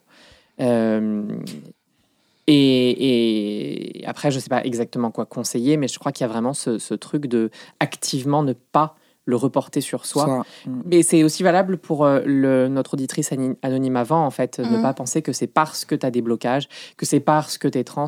Euh, c'est, c'est- en fait, les biais peuvent aussi venir des autres et parfois on l'oublie beaucoup. Est-ce que tu t'es déjà mis sur une application euh, pour euh, lesbiennes? Non. Jamais? Non. Et toi, Claude? Non plus. Et- j'ai été euh, sollicitée. Sollicité par DM par des... Sollicité beaucoup de fois et encore aujourd'hui je suis sollicitée.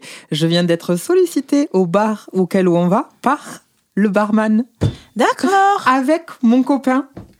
Oui, mais, Mais- c'est pas, c'est pas un cadre lesbien du coup. Non, c'est pas Oui. dans un cadre lesbien, mais pour montrer comment je suis sollicitée.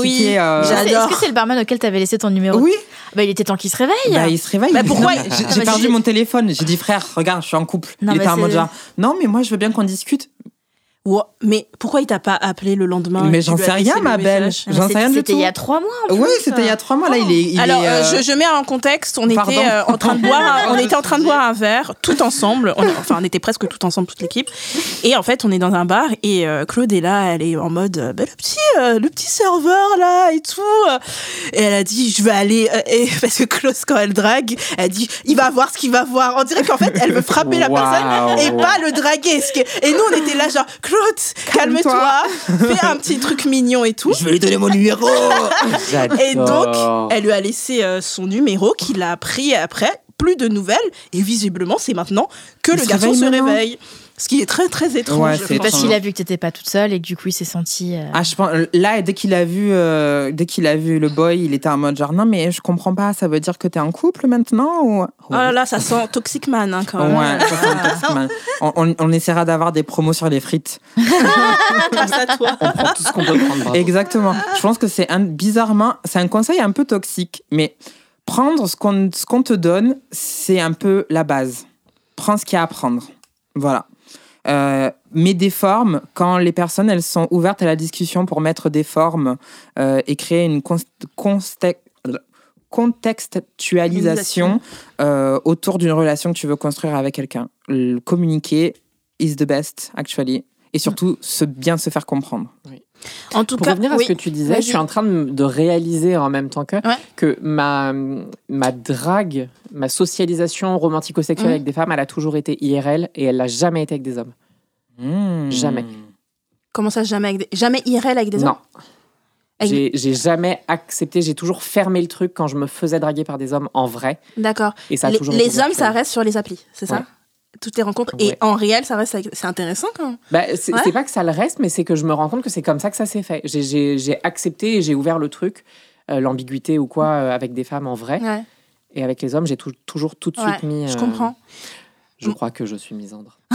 Oh waouh, mood. Moi, mon problème, c'est que vraiment, euh, il y a que des meufs très jeunes qui me draguent.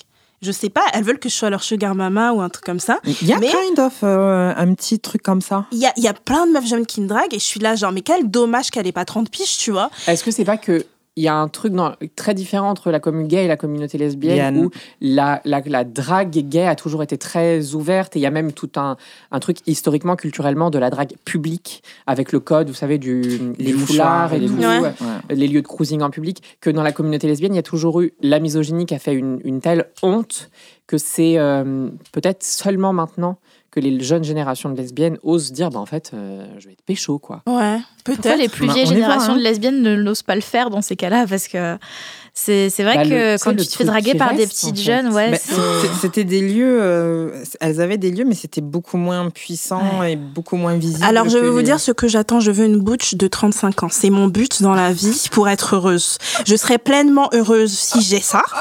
Merci de me le donner. Je prie. Vraiment, euh, le, le- le- je vous ferai chier tout à tous les épisodes. des Je parlerai d'elle. Hein. Je, hein Tu veux des contacts, Naya? Ah, mais donnez-moi. Mais moi, je le dis à toutes les stories et tout, que c'est ça que je veux et tout. Personne me Bah, calcule. on va, alors, on va, on va autistes, manifester une, euh, une lesbienne butch pour Naya. Mais oui, On va I 35 dire, ans on minimum. rond Non, mi- non, non, c'est mini- minimum, minimum 28. Franchement, Bon, je, 28 je minimum. prends 28 pas en dessous de minimum. 28. Vraiment, ça me paraît Tu difficile. veux pas venir à la prochaine Watt? Mais la Watch, je t'ai dit, je suis allée deux fois et j'ai trouvé que les meufs étaient jeunes et j'ai trouvé qu'il y avait un truc un peu de luxure qui te correspond grave. Enfin, c'est pas que tu corresponds à la luxure, mais de très belles meufs qui montent sur scène, qui montent leur sein, qui moi, petit intello, j'avais l'impression de pas être dans mon élément. Il y avait un truc très a- physique. Je pense qu'il y a de tout. Des fois, alors je pense qu'on se ressemble un peu là-dessus. Moi, je suis très dans une intériorisation. C'est exactement Et des ça. fois, trois shots. Non, là, non. L'alcool est mauvais pour le. Enfin, voilà. Oui. euh, voilà, à ouais. consommer avec À modération. consommer avec modération. Et puis, c'est pas un lubrifiant social. Mais un autre truc qui te fait dire je lâche tout et devenir soi-même la sirène, ça, par moment, ça fait, ça change tout. Et Mais ça oui, fait mais je le- peux m'amuser, je peux J'ai être en j'ai mode. euh, gagné un job comme ça, ma belle. Comment? Ben, j'ai j'ai fait la sirène à la Wet For Me et Mais j'ai tu- été castée pour un film. Non, mais tu es une Oui, mais sirène. toi, t'es- tu es Claude Emmanuel, c'est quelque chose. Non, mais rien du tout. J'ai- J'avais même les marques qui devaient m'habiller, elles m'ont dit non au dernier moment. Donc du, du coup, je suis habillée, je suis arrivée en En fait, moi, j'ai envie de rencontrer ma meuf en jouant au jeu de société. J'ai pas envie. Ah, mais. Non, mais en fait, en fait pour Naya, faut qu'on faut qu'on organise des soirées dans une librairie. Non, mais attendez, Mais Oui les- c'est c'est quoi? Il y a pas des barres de jeux de société? Tu- il y en a plein. Tu fais du jeu de rôle, tu euh, fais de la drague de ton personnage au personnage de quelqu'un. Oui, joue fait à Donjons et crush. Dragons. En plus, t'as trop un style pour faire une petite elfe dans. Donjons et Dragons. Et, et tu ouvres ça comme ça doucement. Moi, j'ai déjà pécho comme ça, hein, par le, le jeu de rôle. Mais j'adore Ça, où t'as Je- fait Je ça veux tout savoir sur Non, c'était chez moi, c'était avec vraiment un petit groupe de jeux de rôle. Mais, mais c'est c'est déjà C'est le truc le plus nerd du monde. Mais J'adore. Je C'est tellement je suis mignon. Très, très, ça se voit peut-être pas, mais je suis nerd de l'extrême. Oui, mais moi aussi. C'est pour ça qu'en fait, Ah. J'aimerais bien pêcher. En fait, même les mecs, hein, que ce soit les, les, me- les meufs ou les mecs, il y a un espèce de truc où c'est pour ça que je dis j'aime pas les mecs de la salle qui viennent beaucoup me draguer.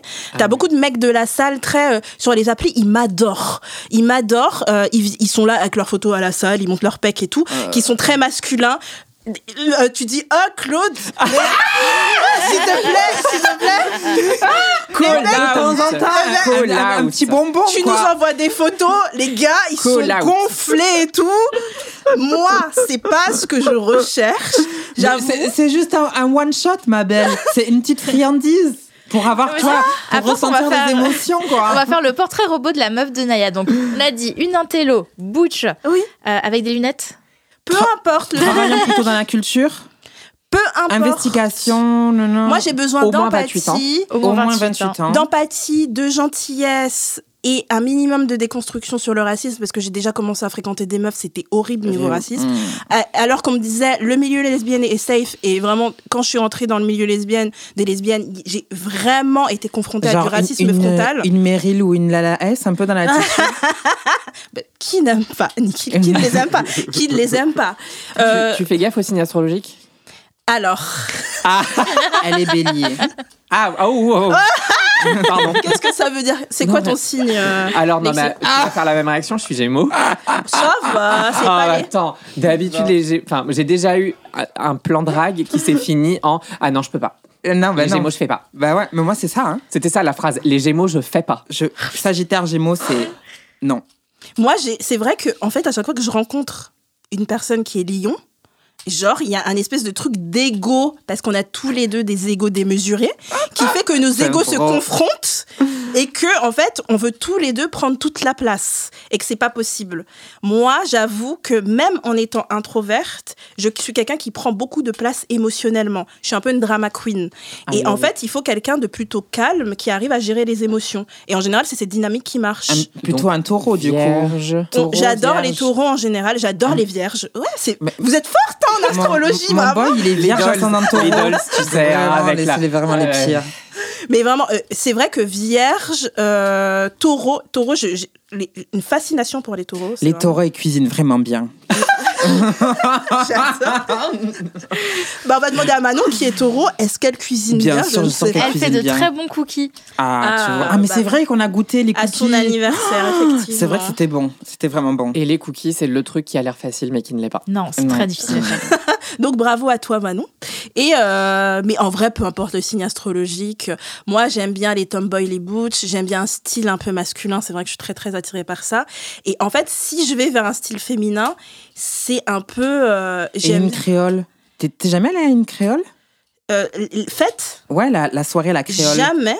Ma belle. Alors que je suis abonnée à leur page Insta Euh, et tout Honnêtement, le temps fais, je me dis fais une soirée créole. ok. Merci pour le conseil et Ah peut-être ouais que ce sera ma prochaine sortie toute seule. Ouais. En tout cas, si je trouve Mais l'amour je crois, là-bas. que c'est- je crois que c'est la semaine- je crois que c'est cette Bien. semaine. Hein. Je sais pas. Ah. Ouais, c'est samedi. Il faut que je regarde. Je vais regarder. Si je puis revenir Oui, à notre, vas-y. Ah oui, on est à notre, euh, à notre Je t'en prie. Essayez aussi dans les relations entre femmes de euh, d'explorer le T40 entre meufs trans. Mm.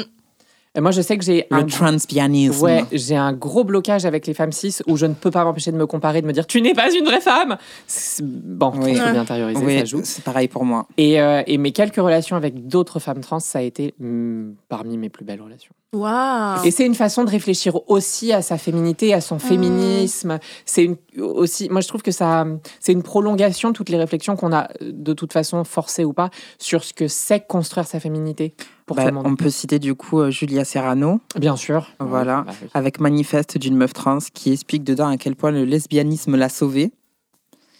Kind of. Et euh, est-ce que c'est ce que tu cherches en ce moment? Euh, Plutôt une relation entre femmes trans et, Vu que c'est plus apaisant pour toi. Dis- ah, moi, je trouve qu'en ce moment, euh, il y en a. C'est open bar hein, dans la communauté là. Oh, c'est open bar. Comment ça Ah, bah, je sais Il y pas. a beaucoup de couples qui se forment, c'est ça que Bah, tu veux dire Ouais, non, Ouais. mais c'est pas question de ça. Et même au niveau de la drague et tout. hon- Honnêtement, samedi dernier, c'était chaud, hein. Ah, je sais pas, moi j'y étais avec mes parents. Oh mince, ma belle. Euh, moi, je, écoute, c'était euh, c'était fiévreux. T'es fière. Voilà. Bah Alors moi je cherche rien. Moi je suis en couple polyar. D'accord. Euh, je cherche rien en soi, mais les choses peuvent arriver, ça peut exister. Ok. Très bien. Ça, ça serait trop bien. Un sujet où tu reviens pour parler des couples polyamoureux. On en avait parlé. oui. Bah ouais. Quand Moi, je sais que je sais que je suis pas capable d'en parler. Bah moi, euh, je voilà, moi je, je ferai mon travail de posage de questions, bien entendu, comme dans cet épisode. Mais c'est vrai que je poserai plus de questions que je parlerai de moi parce que je suis incapable d'être en polyamour, moi. Moi non plus. Je suis- j'en suis je vraiment trop incapable. Alors ça Je n'est suis absolument pas fait pour tout le monde et c'est Ouais, normal. oui, mais bien entendu. Et puis c'est pas fait pour euh, avec n'importe qui non plus. Hmm. Ouais. Parce que moi je sais que j'ai jamais été dans des relations polyamoureuses, mais j'ai déjà été dans des couples libres. Et euh, pour le coup, il y a des. distinction, faudra aussi en parler. Voilà, faudra Ouais, faire la distinction. Et, euh, et en fait, il y a des personnes qui- avec qui je me dis c'était fluide et c'était bien, Mm. et d'autres avec qui je me dis en fait c'était des personnes qui n'avaient rien compris au principe. Oui, bah alors ça, des hommes souvent non. Comme, comme par hasard, dis donc. Quelle surprise. hein. En tout cas, pour en revenir à notre chère Yona, j'espère qu'on t'a apporté beaucoup de réponses qui avaient rapport et qui n'avaient pas de rapport.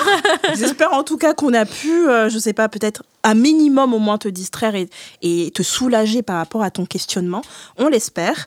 Et euh, sur ce, nous n'avons pas le temps de faire le troisième message, Ah, malheureusement. Parce que nous sommes extrêmement Des bavardes. Et donc, on va s'arrêter là. Et je vais finir comme d'habitude en rappelant qu'Hotline, c'est un podcast original Spotify, produit par Spotify en association avec Nouvelles Écoutes, animé par moi-même, Naya, et en compagnie aujourd'hui de Claude-Emmanuel Garjean-Maul, Laetitia Roboulot et Lexi.